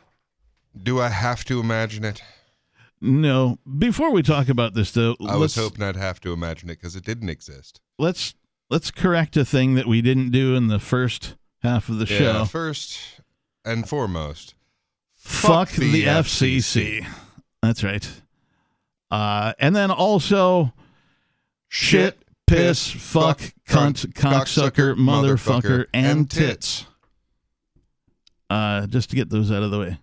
Uh, we exist because fuck the FCC. Uh, and claim to own the air, Mm. right? And and now And that the FAA too, by the way. now that we've uh, claimed our right to speak, fuck the IRS. Yeah, uh, if you uh, just uh, put the all the words together, it spells theirs. That's that's how they operate. It's theirs. Everything's theirs. No, you haven't paid. It's it's theirs. Yep. They're gonna take it. Mhm. Here they come. They are the proverbial. It's it's theirs. The IRS. We will allow you to exist in this place where we could kill you, but you will give us whatever we ask, and Uh, we'll call it asking. Tax enforcement crackdown using AI is the headline. The Internal Revenue Service has announced that thanks to a new funding boost, it's launching a sweeping, historic tax enforcement initiative using artificial intelligence and other cutting edge technologies to catch tax evaders more effectively. There is a sea change taking place at the IRS in every aspect of our operations, said the IRS Commissioner Danny Werfel, which notes that the tax agency has completed a top to bottom review of its enforcement efforts and is girding to catch people, quote, abusing the nation's tax laws, unquote, thanks in part to cutting edge tech.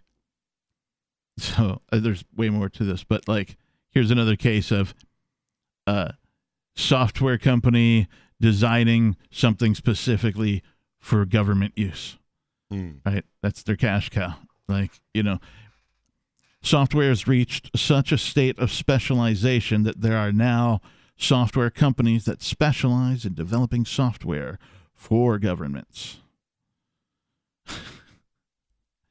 Yep. Like, that's a double edged sword, man. I don't like that, that, that can go horribly wrong or incredibly well.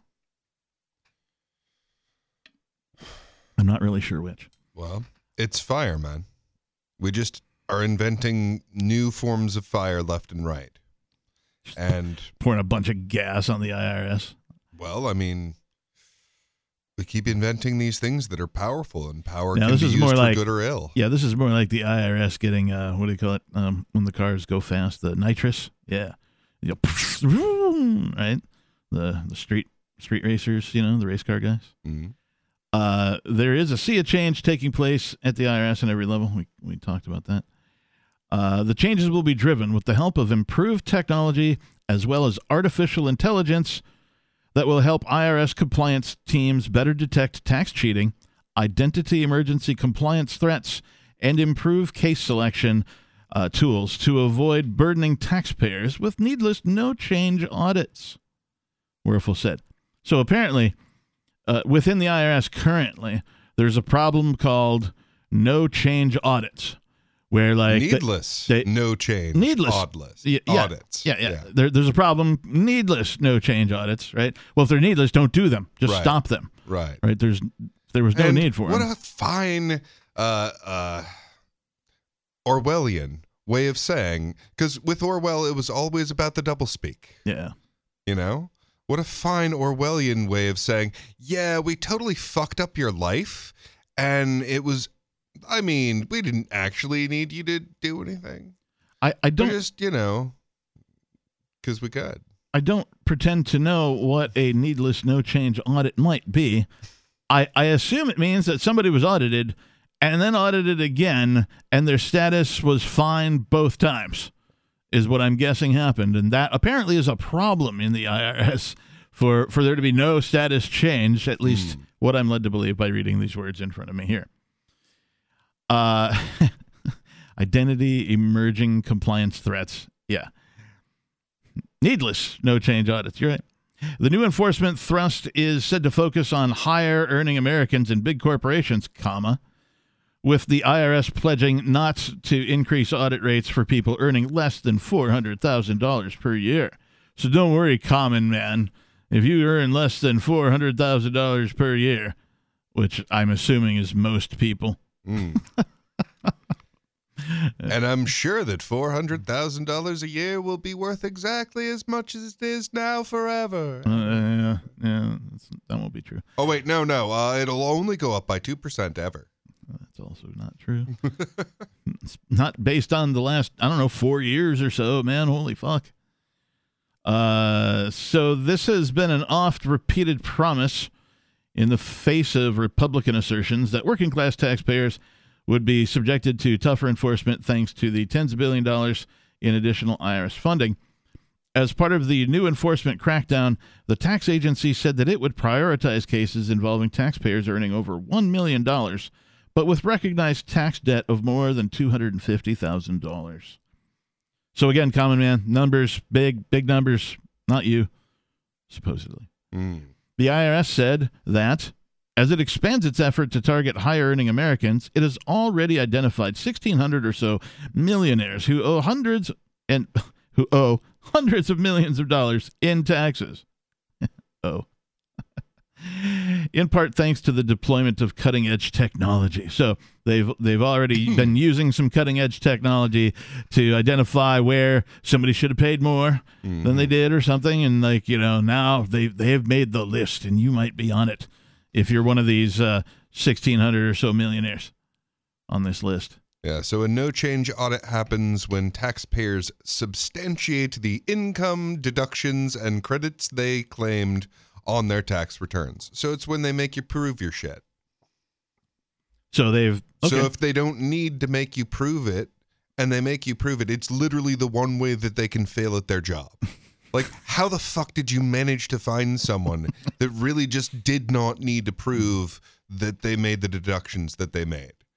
Mm. I mean, Uh, as a part of the new enforcement crackdown, the tax agency, no, we already covered that. Uh, the IRS said that as it expands, no, we over that. The IRS AI facelift, here we go. The IRS said it expects AI tools to help boost tax enforcement of large partnerships in particular. To that end, complex computer algorithms have already been used by the agency to assist with identifying targets for tax enforcement.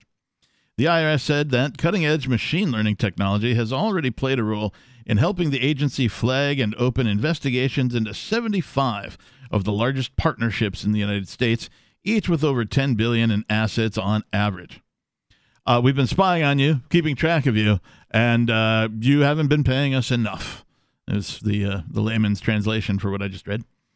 Uh, with the help of AI, the selection of these returns is the result of groundbreaking collaboration amongst experts in data science and tax enforcement, who have been working side by side to apply cutting edge machine learning technology to identify potential compliance risk in the areas of partnership tax, general income tax and accounting, and international tax in a taxpayer segment that historically has been subject to limited examination coverage, the IRS said in the announcement. So, they're like, we haven't been enforcing a bunch of stuff, but we're going to start. Right? mm-hmm. The Inflation Reduction Act that President Joe Biden signed into law in 2022 initially included around 80 billion to expand the IRS budget over 10 years, drawing Republican ire that some of that money would go to hiring an army of tax enforcers who would reach for low-hanging fruit and target ordinary Americans rather than wealthier, more financially sophisticated taxpayers who are trickier to audit. That 80 billion in additional funding has since been pared down to around 60 billion due to the debt ceiling deal uh, struck, blah blah blah blah blah, which clawed back uh, 10 billion in each of the calendar's years uh, as part of the reduction. Uh, part of the money being pumped into the IRS is to give it a technological facelift. So, how much was it? They got 60 billion dollars to throw at you know some software company, right? Some AI, right? Some combination of the some software company with AI. Let's let's do some deep dives with data analysis. Or What what's your organ? They basically they hired the consultants from Office Space. Mm-hmm. They got the Bobs to come in, and the Bobs are software companies with some AI, and they're like, yep, yep, yep. Oh, you see that guy over there? You know, yeah, he's redundant. You don't need him. You know, I'm a people person. why don't the why don't the engineers uh, hand the paper to the salesmen themselves? Well, no, I provide a vital contact between those points. of- Uh, uh, so uh, anyway, uh, part of the money being pumped is to give it a facelift, as outlined in a 150-page strategic operating plan. They have a link to the PDF here, released in April, that promises to use some of the funds to deliver cutting-edge technology, data, and analytics to operate more effectively. Mr. Werfel said in a memo to Treasury Secretary Janet Yellen that part of what is now the $60 billion cash infusion would buy artificial intelligence tools that technology and data advances will allow us to focus enforcements on taxpayers trying to avoid taxes rather than taxpayers trying to pay what they owe. What they just said, if you missed it, ladies and gentlemen, is previously they had been targeting taxpayers trying to pay what they owe. So if you put effort into like paying your taxes uh, and you got it wrong, they were targeting you Yeah. previously. But Yeah. they're saying now they won't do that. They're going to do it the other way. Now, We, they, they have called in the tech guys, and now they will stop targeting the ones who are doing it exactly right. It, d- uh, like, wow. Like, how bad at your job do you have to be to be targeting the ones who are obedient? This may be the um, the next. I mean, the most. I'm just going to read it. I'm going to try and read it, and you'll know when I say try in a minute. In the plan, the IRS focused mostly on the customer service aspects of the technology boost, pledging to improve the taxpayer experience by introducing chatbots, online portals, and electronic notice responses. All right, so every other organization on the face of the earth has had this for a couple of decades. Mm-hmm. The IRS is proud to announce that they're catching up to Windows 95. Congratulations, the IRS. Focus on customer service. yeah, I bet you're focused on the customer service. Well, okay, so one of the more interesting things about uh, LSD and the legal system is that you cannot possibly uh, prosecute LSD possession because it could be fucking anywhere. Like a thin enough layer of LSD could be anywhere that shadow touches. Because keeping it out of the sun is necessary for it to not break down, but you would literally have to test it with a drug kit. And in the same way, we've moved to a world where that is true of money. Like anywhere that you can hide a piece of data can either be or be part of the necessary information to unlock any amount of value in whatever language. Yeah. It is it is another version, I think, of, of the flippening, right? Like it used to be. When I was growing up, you were way freer than you are now, right? When I was uh, a kid. Uh, and uh, you know, if something got out of hand, right, somebody would, you know, turn you in somehow or snitch on you or something if you did something bad. Uh, and then you, you know, fall into it with the law enforcement, right? Uh, and that's how that generally worked out. And the flippening of that is that now uh, you are being watched at every moment of every day in almost every conceivable way.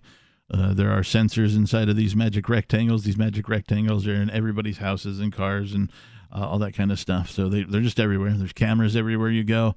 There's media being played. There's media being made everywhere you go. Right? We exist in a very noisy fucking world, um, and so uh, you're being monitored until you do something wrong. Right.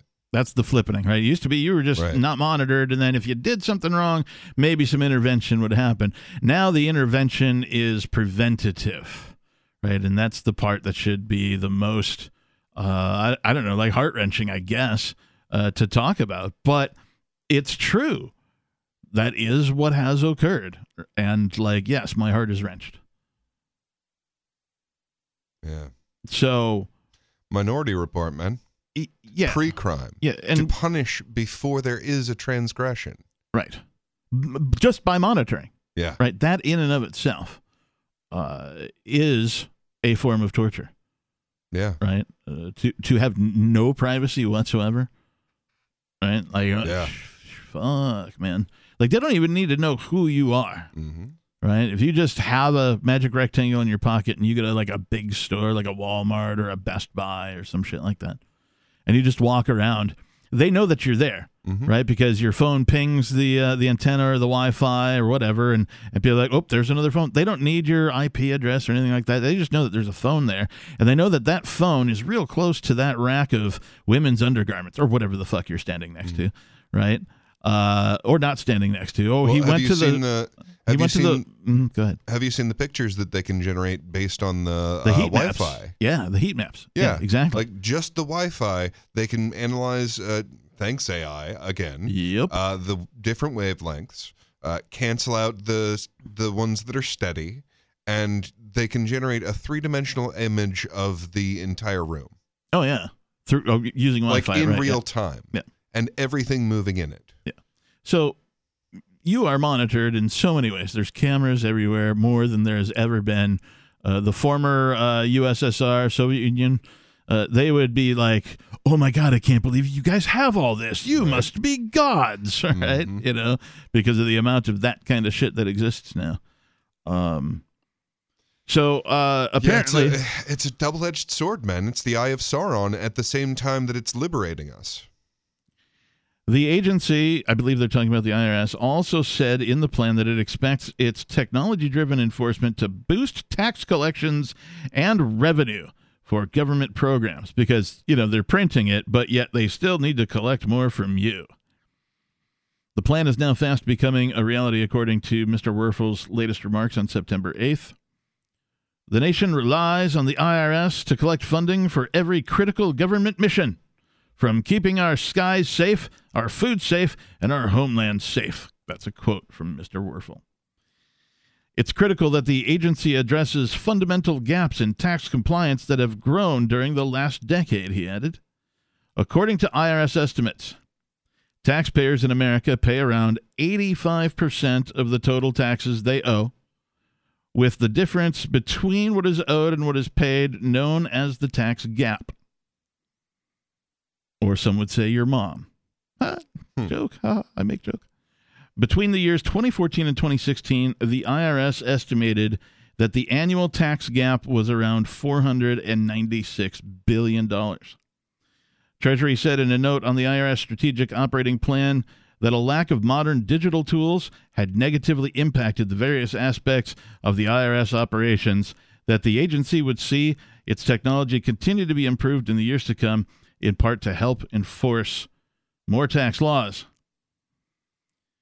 Beside expanding the high income and large partnership compliance, other key elements of the IRS new enforcement initiative include prioritizing digital assets, uh, something called FBAR, foreign bank and financial accounts, violation, and labor brokers. As part of the enforcement push, the IRS is expanding its digital assets compliance campaign, targeting taxpayers involved in digital currency transactions. The move comes in the wake of last month's release of proposed regulations regarding broker reporting for digital assets.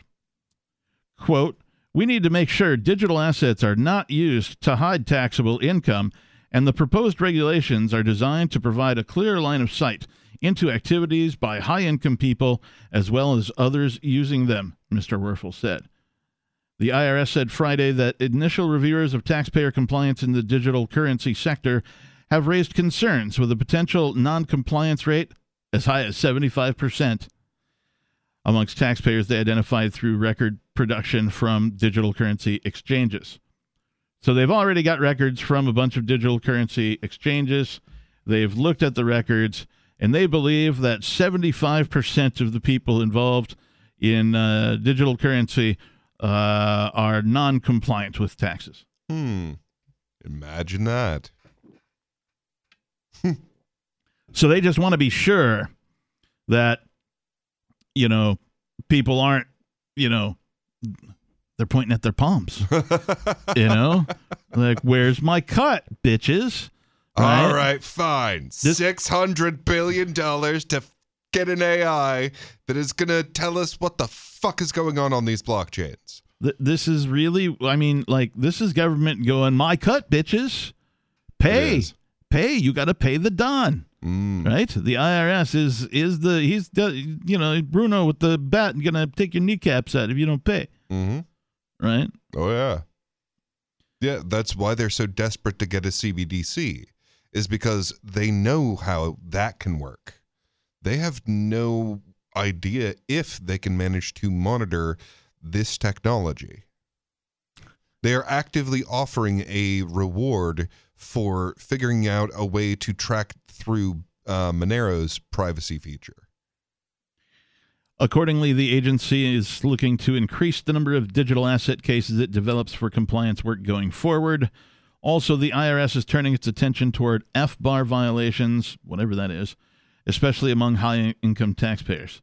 Uh, under current regulations, U.S. individuals with a financial interest in foreign financial accounts exceeding $10,000 must file an FBAR to disclose their holdings and related taxes. Uh, that's uh, foreign bank and financial accounts. So it doesn't make an acronym at all. Uh, I know. Okay. Uh, recent IRS analysis of multi year filing patterns has identified hundreds of potential FBAR non filers, many of whom maintain account, account balances averaging over $1.4 million. Oh, sorry. Here we are. Uh, foreign bank account report. Okay. There you go. Uh, the IRS said it has also identified a concerning trend in the construction industry where some contractors make payments to apparent subcontractors through, quote, shell, unquote, companies that lack legitimate business relationships. I, I don't understand that. The, the IRS has identified a concerning trend in the construction industry where contractors make payments to subcontractors through shell companies that lack legitimate business. So, uh, I mean, you can't hire people through another company? I don't understand what they're saying. Anyway, Oh, uh, so shell companies are basically where you dump bad assets uh, or uh, where you uh, disguise other transactions. okay. It's uh, it's absolutely vital to the uh, money laundering scheme of politicians. But when Like construction if you don't have shell companies, then do you it- you don't have ways to like dump all of the criminalities. I mean, if construction companies don't have this, then when government murders people and you know takes them off the street and they disappear, uh, they got to give them to somebody somewhere to bury. And my guess would be these construction workers, right? You know, they're going to do that kind of work, right? If you pay them, right? So, to me, that's a symbiotic relationship there. They want to keep those construction workers able, right? They want to go the other way if they want to continue to have that uh, relationship with, you know, whenever they murder somebody, if they need, you know, someone to bury them or whatever. Oh, I assume they uh, would uh, hire from within for that. I mean, you don't want anyone who doesn't have clearance burying your bodies. Uh, to tackle this issue, the IRS plans to expand its scrutiny in this area with a combination of civil audits and criminal investigations. While the IRS new enforcement plan makes no mention of additional staffing, the $60 billion in extra funding has already bolstered the IRS ranks substantially, with hiring up around 13% over the past year, hitting a decade high of nearly 90,000 employees. Hmm. The IRS said earlier that it had plans to hire 20,000 people from, for over the next two years, with about one third of them earmarked for tax enforcement. Make of that what you will. Hmm. So, uh, yeah, they're gonna they're just gonna go like, "Hey AI, uh, here's a set of data right? Go find us, you know, all the individuals who made, you know, over X amount, you know, in that year, who Mhm. claimed this, who claimed that, you know, or, hey, AI, read some of this tax code, find us some people who owe money, Hmm. right? Now, if it's the right AI, the AI is going to go, uh, sorry, nobody owes you anything. this is factually or logically, uh, you know, uh, imp- improbable, right? Well, that's all about how you train your AI. If you train it to recognize that, then it'll recognize that. You don't think uh, AI would begin to recognize that of its own volition as it became sentient? Um, they're not that kind of AI, I know. and that's that's, that's kind what of that's what people are afraid of, right? When you talk about AI, yeah, they, they're like, you mean these computers like they're going to be smarter than us? And it's like, I don't think that's going to happen, No. really. no. Uh, it, there's a flexibility from a uh, parallel organic structure that so far is not even theoretically duplicatable in uh, a binary structure. I think a personal assistant AI uh, is a, uh, a home run hitter. If there's any young developers out there, some hotshot kids with some fucking code skills and the right AI, hmm uh, I think that that would be a market market knockout. Uh, Mm. I'm nobody. I mean, like I'm not nobody, but like, who am I? You're Captain Kickass, Who are you? Peakless Mountaineer, All right. What's the name of the show? Beard Talk Live. All right. And uh, I have a tinfoil hat moment. So we just hit the uh, 33 uh, trillion uh, uh, national debt. Yes. Yeah. So 33 is a uh, gang tag for the uh, Scottish Rite of Freemasonry. Oh. Uh, it's you know uh, 32 uh, spinal col uh, uh, uh, 32 yeah bits of your spine plus your skull is the 33rd and it's like two threes and they're all about the threeness. Yeah. So if some weird ass shit happens right about now, it's probably something that they're causing. Oh, okay. you know, in the financial world. Because that's the thing, like uh, it, it's competing forces, right? So it's all these, uh, you know, little in the know uh, clubs, but they're all competing against each other. And just like you know, a, a bunch of people fighting over drug territory, they will tag an area to say this is ours, Right, yeah. This is our turf, Right. Yeah. That's what Like- flags are. Yeah. Uh, September 11th and 9 11. Like, yeah, the, this is part of the tagging process, which was also when, like, the Pentagon and those buildings were founded. I like to call it the pentagram. Yeah. Like it's more accurate. Although, you know, I don't want to offend the rock, the metal band Slayer either. Like, I kind of feel like that's their turf. Huh? Get it? Yeah. Right. I did all that at once. Should we do this? Hmm. All right, let's do it. Beard Talk Live. Who the fuck is this? Hey, yo. Hey, Captain Dumbass. Hey, Clueless Mountaineer. Clueless Hey, uh, Mountaineer. I presume you've prepared new insults for us this evening. Mm. Yes, yes, I have. Hey, hey, turn on your camera. I need to kill my boner. hey, Captain. Hey, man, this is the first time I heard your music on the break, man. Uh, what's your band called? System of a Down Syndrome? Solid. Oh, all right, keep going. Hey, hey, did you know uh, your boy, your boy's also a metalhead? You ever hear of a band called uh, Creed? Well, I know I've never heard of Creed. How about Linkin Park? Yeah, I hate What about guys. Baby Metal? Oh, I really hate baby metal. Holy fuck. I really do. They're the most annoying listening. Thing. They're the most annoying band to ever like put metal in their name. They really are. I hate Stop baby metal. hater. You know what would be worse Stop than baby hater. metal is baby metal and Led Zeppelin like on repeat. That would be torture. Uh, not everyone can have good taste. Sorry, sorry, Captain. Yeah, I know. Hey, everybody listening. Hey, pay your taxes. Don't end up like Ian. Don't. And you, if you pay your taxes, you won't have to worry about artificial Dude, they can accuse intelligence. anyone of not paying their taxes and they will get sentenced. Say that again. They can accuse anyone of not paying their taxes and they will get sentenced. Well, as long as you have a paper trail, you're okay, right? Like I don't have anything to worry about. I pay my taxes. I don't put myself at uh, at senseless risk. Uh, we just we just went over this. They they already admitted that previously they had been doing nothing but targeting people who attempted to follow the rules and pay what they owe. That's their general Well, target most of the time. They just we just read about it.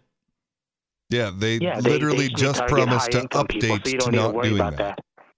No, you do need to worry about it because they're still doing it. They haven't changed.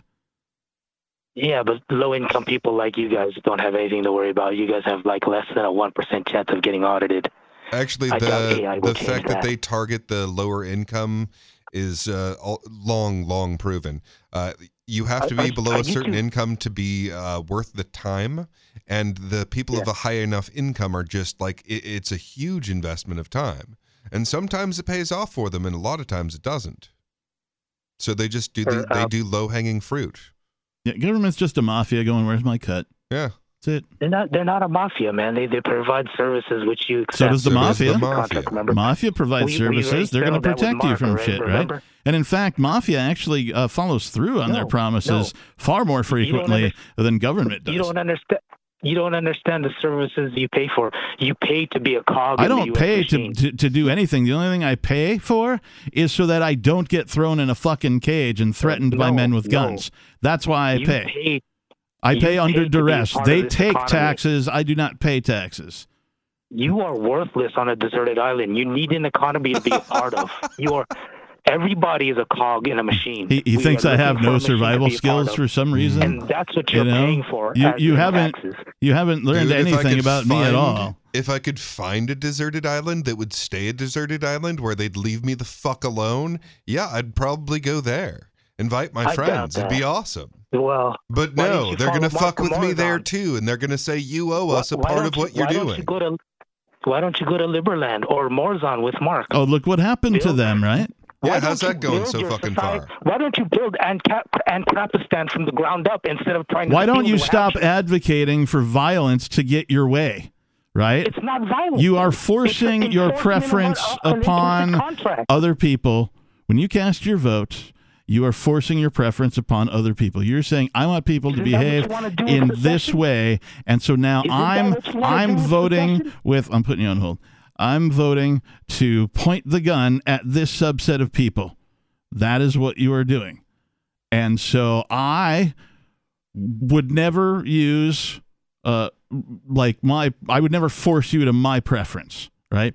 I I have said that I'm going to live as an individual who will live by consent only, right? I decided that some time ago, right?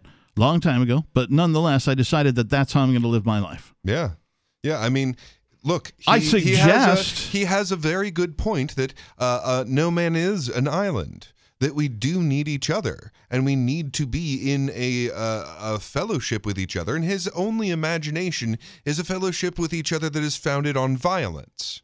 And look, it's like a marriage. You can have a marriage that is based on you beating the shit out of your wife when she steps out of line. He hasn't been able to hear Or- any of this on hold. You can have a a partnership. Well, I mean, uh, everything should be done voluntarily, person to person on a contractual basis. period. Right. That's it. Right. We have the technology, we have the I mean, ability, the communication network, et cetera, and so on. If if you are taking advantage of someone with a contract, you got the contract wrong. Yeah, there has never been a better time to advocate for being the president of yourself, right? For taking responsibility for yourself fully as a person, right? If you see something on TV and it makes you go, man, somebody should fly some planes over there and bomb their ass. No, no, no, no. If that's how you feel about that area, you get yourself a plane and go bomb their ass, right? You get off your ass and take whatever it is you're feeling, put action into it. Otherwise, shut the fuck up right? Because uh, you need to cooperate with people to get along, right? And also to make something like that happen would take you know years and years of you know uh, all sorts of things. In a voluntary society, it would never happen. But in a non-voluntary society, well, we got. Uh, I mean, has the bombing ever stopped? Never. Not in my lifetime. No, no, it literally has never stopped. Like, if you look at America's history, uh, I think we've had like, I mean, depending on exactly how you count it, we've had like three years where we weren't actually at war. Um, Skeeter, are you still them- uh, one of them was the uh, the putting down the trade unions. I guess Skeeter hung up. All right. He probably didn't like being on hold. Yeah. Well, you know, I'm okay with that. he doesn't like conversation. Um, where were we? I don't know. Talking about conversation. I was over here. Where were you? Well, I was talking about uh, how the United States government has been at war its entire fucking existence. Right. So it's never stopped. Yeah. So- Sometimes it makes war on its own people. Like, yeah, you know how we have this, you know, really fucked up trade union thing going on now where it's basically just another government program, just like the corporations? Well, there was a time where they were voluntary. And voluntary unions were such a fucking danger that they had to be put down with Pinkertons. hmm Like we had to hire mm, fucking mercenaries Right, yeah. to beat the shit out of you, shoot the right people, like war on the people within. Yep. So yeah, I do I, I do know that they can wage war on New Hampshire. And I know what that looks like. Yeah. And there's an easy way to do this. It's slower, but it's more profitable. I mean, I am like w- the the most anti-war person. Like, I mean, I don't know. Maybe there's some, you know, I, I say that and just I feel strongly about being anti-war. It's the it's the basis of why I came to voluntarism. You know, consensualism, whatever you want to call it, individualism, uh, anarchism, voluntarism. You know, whatever ism you want to throw at it. Like, just being a peaceful person is my number one priority. I will defend myself, of course, but I want to do everything through consent uh, and peaceable means cooperatively, right? And uh, I am forced uh, by many ways uh, to violate my own personal philosophy against my will, right? Uh, and so, if I can correct that in some way, then I think humankind will benefit from it. You know, if we can point people towards that as sort of the basis of how to live your life, right? Start there. Start with peaceable, voluntary interaction with your fellow humans. You know, um, it works, man. Yeah. And for fuck's sake, even a maniac like Skeeter should at least recognize that we deserve a shot at it. I mean, fuck, we've tried all of these other insane things. How about we try something sane for once? And I'm like, oh no, we just need to try communism bigger. We just need more of it. And then we will bring about the utopia. Or no, we just need to do this particular one theology, uh, fucking putting people to death at will bigger, worldwide. Like, no, uh, actually, we just need this little corner over here where you just leave a few of us the fuck alone most of the time. Well, I mean, yes, that's a good start, but I also think that that should sort of just be the default. Right? I think that like Wouldn't that be lovely? like everybody's born anarchist and atheist until people start lying to them. Well, You not exactly atheist. You, uh, non-theist, possibly Uh, agnostic, skeptic. Ag- agnostic even. Everyone's born sort of uh, skeptical and logical. either way, uh, you you either get imprinted with a religion thanks to your parents, or you choose one thanks to you know choice, right? Self. What do you call it? What do you call it when you choose stuff for yourself? Uh, whatever. Anyway, there's a word for it. I can't find it. Oh, a heretic. No, no, no. When you uh, free will, free will. That's the phrase I was looking for. Not a word. Anyway, so uh, that's how you get to religion. But how do you get to statism? Well, it's the the lottery of birth, right? It's just like wherever you happen, whatever plot of land you happen to be uh, born on, whatever government exists, you are forced to take. You don't get a choice. They don't ask for your consent. They didn't ask me. They ask you. Did they ask Nope. for your consent? Ladies and gentlemen, did they ask for yours? Did you ever sign a thing? Did they ever come to you and present to you uh, the idea of government and then go, if you just sign here, we can just get everything started for you, okay? No, they never did that. Ask yourself why. It's almost like it was one of those ideas that you need to force on people. So I am anti war because people like, you shouldn't be taking, I don't want my life's effort, my money, if you will, to be taken and put toward murdering other people. I am a conscientious objector to taxation because of that. I should, I, m- none of my life effort I wish to go to murdering other people. None. I want zero percent of my life's effort. And that's not possible because they're taking it from me. So I don't pay taxes, they take taxes. Right? That's how it works. Yeah. Right? The beginning of wisdom is to call things by their proper terms. That's not given. Given is a beautiful thing. Like when you choose to give of what's yours. what is taken is an ugly thing. Man, if you had to like, you know, write a check every month uh, for the amount of tax that you actually pay, and I'm not just talking about like you know what you make on your paycheck, but you know whatever you get, you know, there's a bunch of tax taken out of that, and then you go and you buy stuff all week long or two weeks, however long it is between times you get paid, uh, and then uh, you know you repeat the cycle.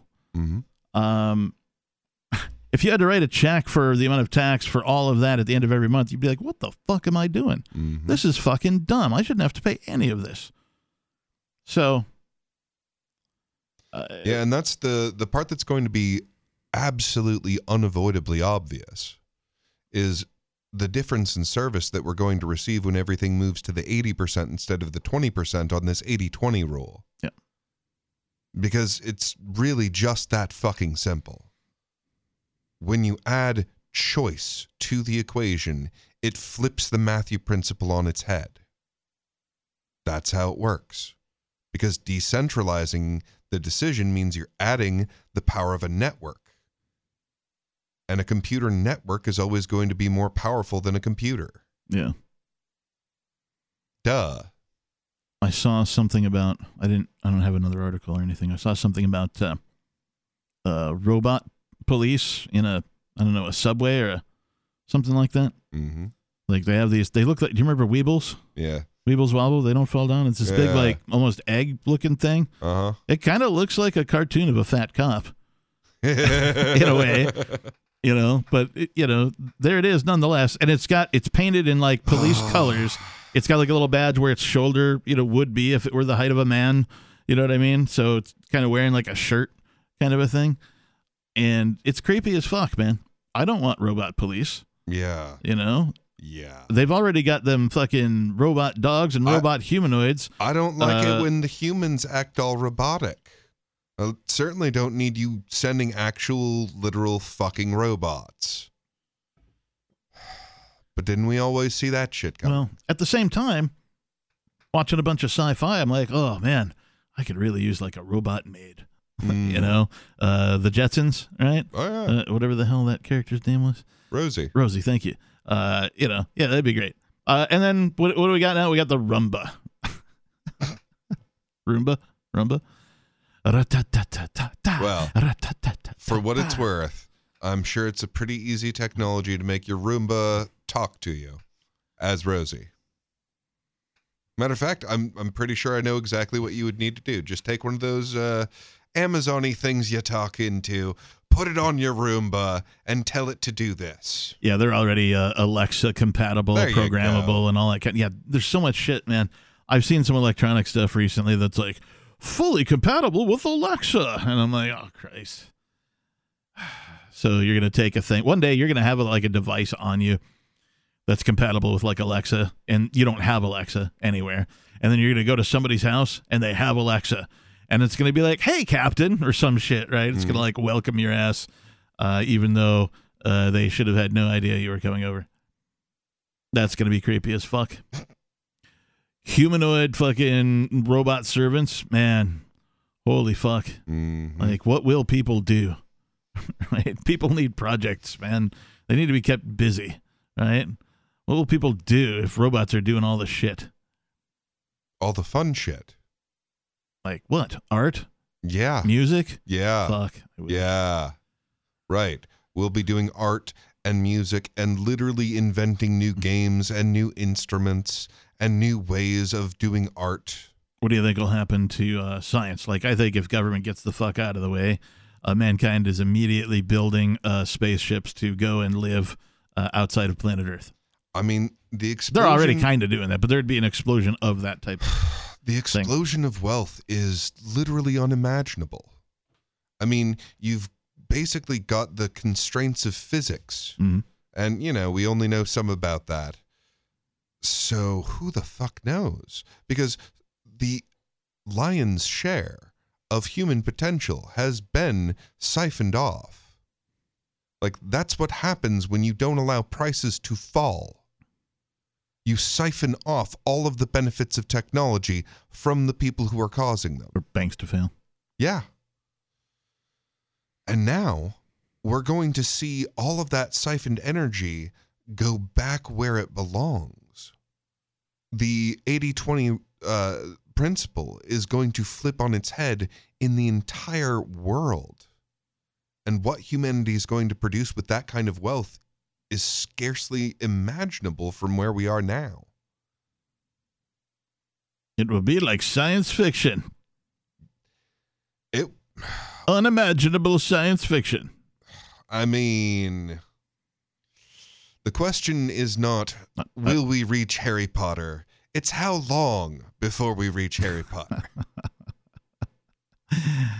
Uh, you know what my favorite insult that's ever been hurled at me for being a fan of science fiction? Hmm. Uh, well, you and your friends have fun and you're retardus. uh, gotta love the doctor. Yeah. Because he's right there between science fiction and magic.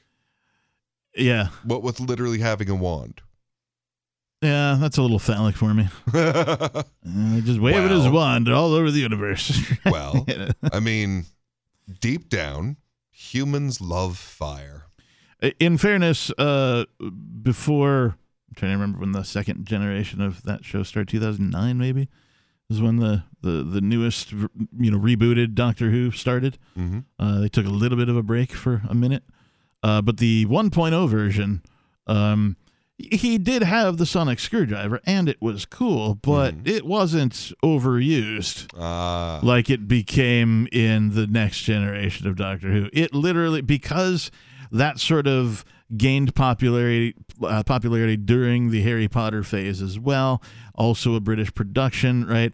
Uh, it just became the you know the Harry Potter version of Doctor Who, where now he has a magic wand, and this magic wand suddenly does way more fucking shit than it ever did before. well, Uh, I mean, to be fair, it's the fundamental human myth. Like, you have this thing that transforms reality. And it's true. Fire has absolutely transformed our reality. Yeah. I mean, all of the things around you were forged from a very particular control of fire. And the light that fills this room and my voice right now, it's all just a very particular kind of fire that allows these uh, delicate instruments. And yeah, that's a fucking magic wand right there. So yeah, I can see why you're going to end up f- focusing on the question of like, well, what can we do with this thing? I just, uh, in my opinion, it took over the show a little bit. He got himself out of situations where, you know, other versions of Doctor Who would have focused on him actually figuring out a solution and how to deliver it instead of pointing the magic wand at it to solve it. No, my greatest disappointment is that he did once Just promise that he would look right? into the government. Yeah. Uh, and like, it, like they carried, got carried away a little bit, not a lot. They got carried away a little bit, uh, enough that over time, after I rewatched every episode two or three times, right, I was like, yeah, I could have done with a little less of the Harry Potter magic wand pointing because it was very Harry Potter esque. You could tell, like, Mm.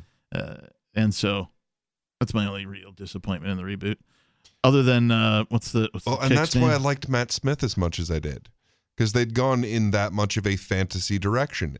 And I like it when you use a, a different genre to tell uh, a genre's tale. Like uh, a lot of the Firefly is uh, uh, science fiction telling the story of the Western. right? Yeah, like the the idea of the western it's it's Space it's Western. actually part of an older tradition which is the the frontier stories spaghetti western. right so wherever the far from civilization is you have stories about those things and this is using the advent of uh, superior technology to tell that story Yeah. I like Firefly as a concept in in that there are you know outposts where trade just happens and you know it is anarchic in that respect Mhm. when they go you know to these remote outposts these trading posts or whatever sometimes they go to planets and that kind of stuff too of course but like you know like all other you know series uh, these sci-fi series usually there's some sort of a thing a, a bazaar a market a creature cantina right these are the kinds of things that usually exist in science fiction movies and television and like that's all I'm asking. Like, can we just freely trade with each other voluntarily and like pay for only the things we want? Can we do that? That'd Yeah. be great. yeah Right? Let's all just do that from now on. well it's going to be a bumpy road, man, Roadman. because people only get interested in the in the technologies of freedom at the worst time. Every single cycle, it goes they it, it goes through the Yeah. happening and then it gets overestimated in value and all of a sudden people are like, "Holy shit, that's a lot of money. What is it?" And it's like, guys, this is actually the worst possible time to get into this. Mm. But that's when they get in. And that's when en- everyone gives a shit about it. Yeah. It's like, okay, this is just going to fuel the exact same narrative of I lost everything because it's a scam. No, you were an idiot. like, hold on to it and then you don't lose everything. Yeah. I know a couple of people that got into it when it was high and then their value just went down and down and down and they got rid of it eventually. And it went back up and then they came back and like, I should have never sold it. I'm like, I told you. Right. I told you, motherfucker. Hang on to this fucking shit. Mm-hmm. Right? Hodl. There's a reason. Yeah. Yeah. I don't I hate being that guy. I hate knowing people that like I told you so, right? I Mhm. just I don't it, it irks me that I you know and the ones who like, oh, I got into it, it's a scam. It's like, ah, you poor bastards. You're probably gonna get you're probably gonna get got again. You're probably gonna go, oh shit, it's not a scam. And then you're gonna think it's a scam again. And there's this sliver that actually picks up on the technology and adds to it and uh, as a monetary technology and as a, a like user interface because that's the next part that's going to grow. Yeah. Like they're still working out exactly which directions this is going to grow. Like level one, level two, uh, side chains and drive chains and other coins and tokens or and, uh, intercoin tokens and well, at some point it actually reaches uh, uh, uh, an orientation that is user friendly. I was thinking that earlier when they were describing uh, the the Bill Gates uh, technology, right? Uh, the system of, of tracking of human registering human beings that he proposes all governments uh, are free to to use it. It's, it's open source. Feel free, governments use Bill Gates' fucking software platform uh, to uh, you know enslave the rest of humanity, I guess. But they were talking about how even in remote areas, off grid areas, they had a QR code uh, that they could, uh, you know, like take somebody's photo, take their information down, you know, give them an ID card, generate a QR code so that later on, when they got back on grid, uh, they could officially register the human. Like I don't even register like uh, you know I bought a toaster right and they got like the thing you mail in register the warranty or I never fucking mail that in Mm-hmm. right? I I'm like the toaster's like twenty bucks, man, if it goes out. And like, you know, I don't eat toast that often. I probably need one in my lifetime, right? So I got one. You know? So here's one thing that gets me about that uh, article. How are they estimating the people that they don't see? Like, okay, if these people have no like paper trail, how do you fucking know they're there? And more importantly, how do you know that there's not a shit ton more of them? Yeah. I mean, I was thinking that the uh the QR code off grid, uh, on grid thing was akin to Lightning Network in in a way, right? Like they have similar properties, right? Like if you're making a payment on the Lightning Network, you're literally using a sidechain, something off to the side of the blockchain. Right? A thing is recorded, and then you know once it goes on chain, when you know whenever it steps back into civilization out of the forest or whatever, it's if it's off grid, right? then it conducts the transaction. That's Mhm. that's the idea behind it. Um, and so that's what it reminded me of, and I'm like, oh, fuck, man, Yeah. like, uh, like they're literally making enslavement software. Mm-hmm. Like that's what this feels like to me. Yeah. Like here are the this is uh, the uh, not Orwell. What's the other guy? Hmm? The Brave, uh, Brave New World. Yeah. Uh, Soma and all was that, that shit. Aldous Huxley? Huxley, yes. Yeah. Yeah. Uh, it it it feels like that to me. Where like, you know, here's some open source software that Yeah. any government can subscribe to. Well, it's uh they steal the real and sell the simulation. You know, what we use to actually deal with each other is human relationships, including looking you eh, like looking at your face and recognizing you by your face. Yeah. Well, they're stealing that. They're not letting you see each other. They're not they're literally telling you you're not allowed to look at each other's faces. Yeah. So they're stealing the real and selling you this simulation. Oh, you will be in this community. Well, wait a second. I don't know one motherfucker there. Maybe that's not a community. Well, no, no, it's your community. See, we put the word community on it. You will you will use these faces and interact with these numbers. Yeah, I Won't it be convenient? I- and that's exactly it. It's sales techniques. it is. Yeah. Like your enslavement will not only be uh, uh, cheered into place, it will be sold to you. You will you will mm, yeah you will think it's a good thing as you accept it because you can't see through it that's the level of indoctrination most people have i think Uh, most people you know 80-20 rule something like that Yeah. Yeah, and I think it's literally 80 and 20.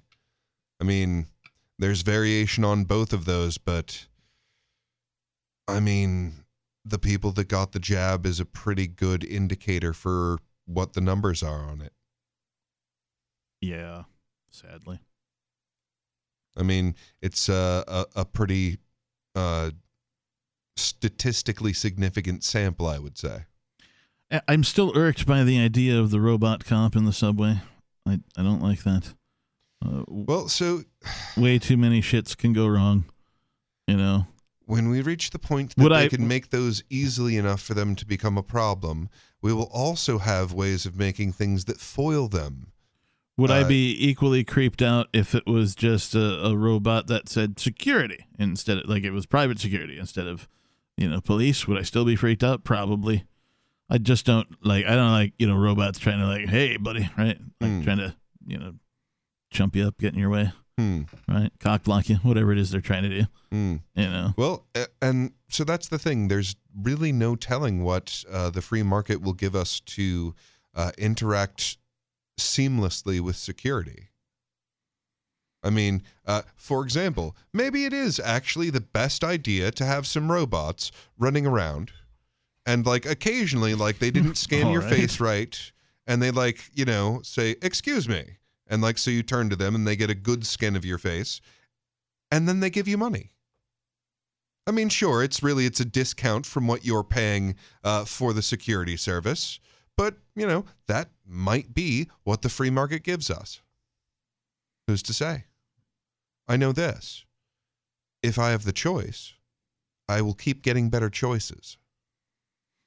More choices is more freedom. Yeah, and more freedom is more productivity. Can you imagine how pissed off people would be if, they, if like the government was like, there can only be vanilla ice cream from now on. Yeah, We've I mean- taken over the ice cream industry, and we're only going to make one flavor, and it's vanilla. That's it. That's all you're getting from now on. You know, how upset and pissed off people would be. Mm. Well, that depends on how they sell it. Because knowing this government, they'd make it. Uh, oh, well, it's uh, uh, what what are they into? Are they into the nationalism this this week? Are they into ecology? Which which one which one are they biting on? I don't remember. And then uh, selling only vanilla will be uh, an emblematic of that.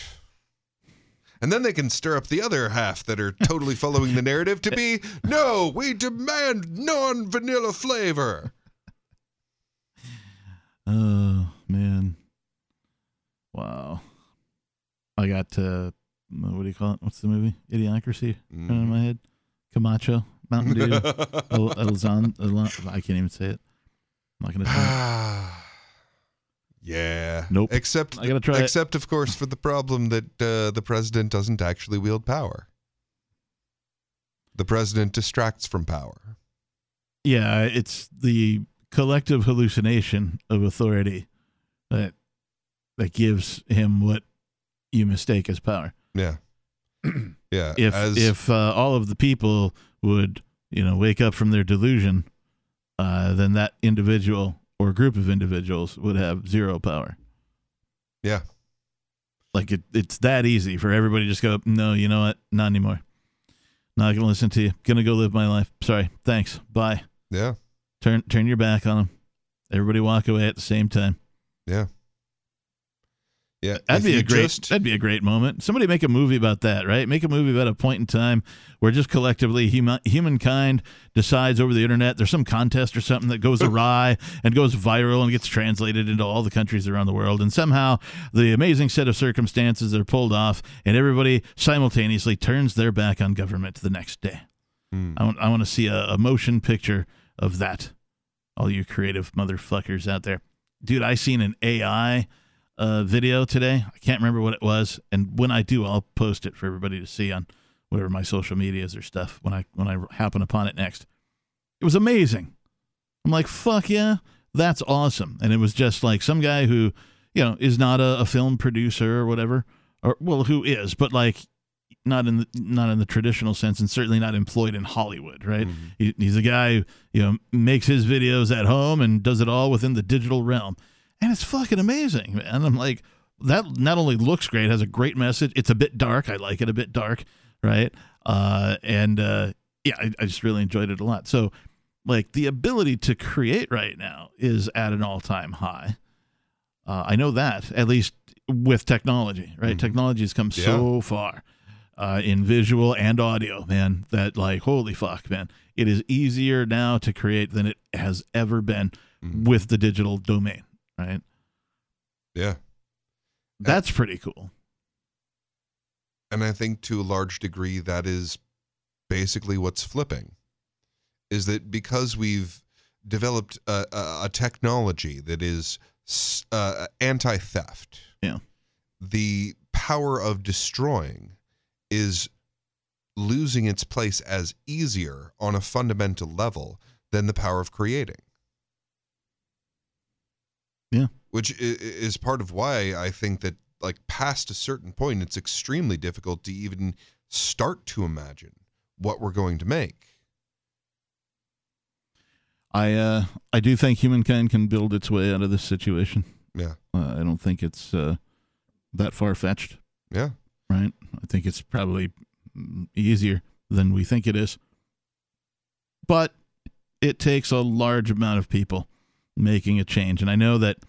Well, when it comes to like social change, right? Like even like uh, I don't know, like uh, women's lib or uh, you know voting stuff like that, right? When these social changes, uh, you know, sort of swept, you know, the end of slavery, right? These are social changes, right? Yeah. Um, like they, don't go quickly. It's not, you know, it takes a minute for it to kick in. You know, a bunch of people got to get on board and get behind it and go point out constantly. They got to get persecuted, right? So you know, we're seeing all the hallmarks of an actual social change, right? People are coming together into geographic areas to try and either escape or get together and make it different, uh, and also spread the word that hey, this is an idea whose time has come, Yeah. right? And it's something we were talking about off the air, but people can use a technology before they embody the philosophical underpinnings of the technology. Absolutely. Like uh, cars are an individualistic technology, Mhm. and certainly it took a while for the USSR to get undermined by individualism, but it was. Yeah. And part of that was the ideas carried on the back of the technology. And the way that, it, that this is going to shift is very obvious. We don't use the stick. That's just not our method. So we use the carrot. So we're going to make everyone fabulously wealthy if they choose to be peaceful. Well, I, I don't know about we. I'm not going to make everybody fabulously wealthy. Yes, you are. Uh, I I mean, not directly. Well, actually, you are. Do you uh, have any savings in the good money? I mean, I prefer not to divulge this, but I mean, yeah, of course I right. do. So by doing that, you're making everyone who's holding that a little bit richer. And when you don't have a, a constantly exploding money, that actually matters. Yeah, it's true. Like uh, uh, cryptocurrency, uh, for the first time, uh, gives you the ability or the possibility. I you know, I mm, can't say for certain what's going to happen, right? I can't predict the future, but cryptocurrency gives you the possibility of increasing your personal wealth uh, because you took a chance on a good idea, uh, as opposed to how everybody else has gotten their wealth, uh, which is, of course, through conquest. Yeah. Right. So, unlike your your ancestors and your forefathers, or your five or six fathers, I don't care how many fathers you got, uh, you know, it's the better way, right? A good idea is a much better uh, way than something that like you can only you know draw negative to. Yeah. Well, and if you pay for a very expensive education, go to law school and learn their version of property, you will learn that the foundation of it is conquest.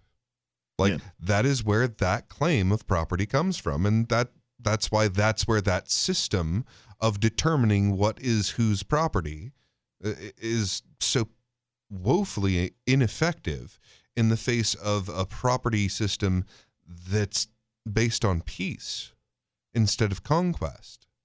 Like you literally don't have to set on fire the thing Right. that you want to have. Turns out that's more effe- uh, efficient. Yeah, instead of that, you can cultivate in everyone who has any ability to be peaceful their most effective creative self. I think too many people mistake uh, the organization calling themselves government for uh, an organization of charity, and and it is not. It is an anti-human organization in almost every way.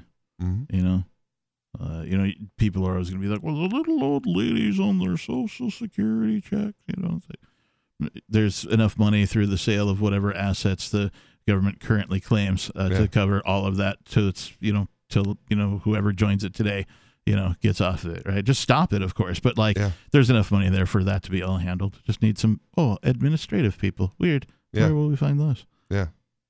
And, and the funny thing is, like, none of the hows actually matter. Right. Because, okay, yes, we all recognize that there needs to be a transition if we're going to do something else. So, yeah, we'll make sure that everything gets taken care of. Yeah. But what you're not seeing is that there's this unbelievable, uh, just wellspring of wealth that is about to make the, the method of making sure everyone gets what they need completely irrelevant because we're we're not worried about will you get enough calories today when we're discussing do I get the rye or the sourdough. It's really just that simple. And right now we have we have been so effective at creating that even with the Matthew principle uh, against us, we have basically ended world hunger. Yeah. Imagine what we can do when we flip it.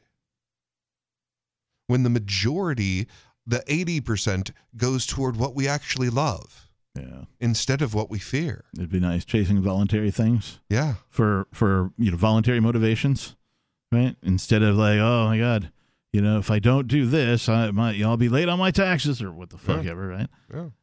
And I mean, you often ask why you always end up with two options of certain things. The duopoly. And I, I think part of the the truth that is reflected in that lie, because those are always the best lies, Yeah. is that there is a, a fundamental choice of do you pay attention to the part of you that is afraid? Or do you pay attention to the part of you that loves something?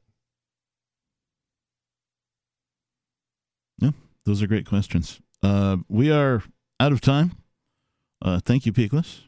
Thank you Thank to you, our Captain. callers and of course all of our listeners. Uh, we'll put some links uh, in the description of this on the uh, Beard Talk Live episodes on the Free Talk Live SoundCloud page. You should be able to find it at uh, beardtalklive.com as well, the replay at least. Uh, and I'm going to take out with some music as usual. Uh, this is a little salute to, well, the people who make the wars breath.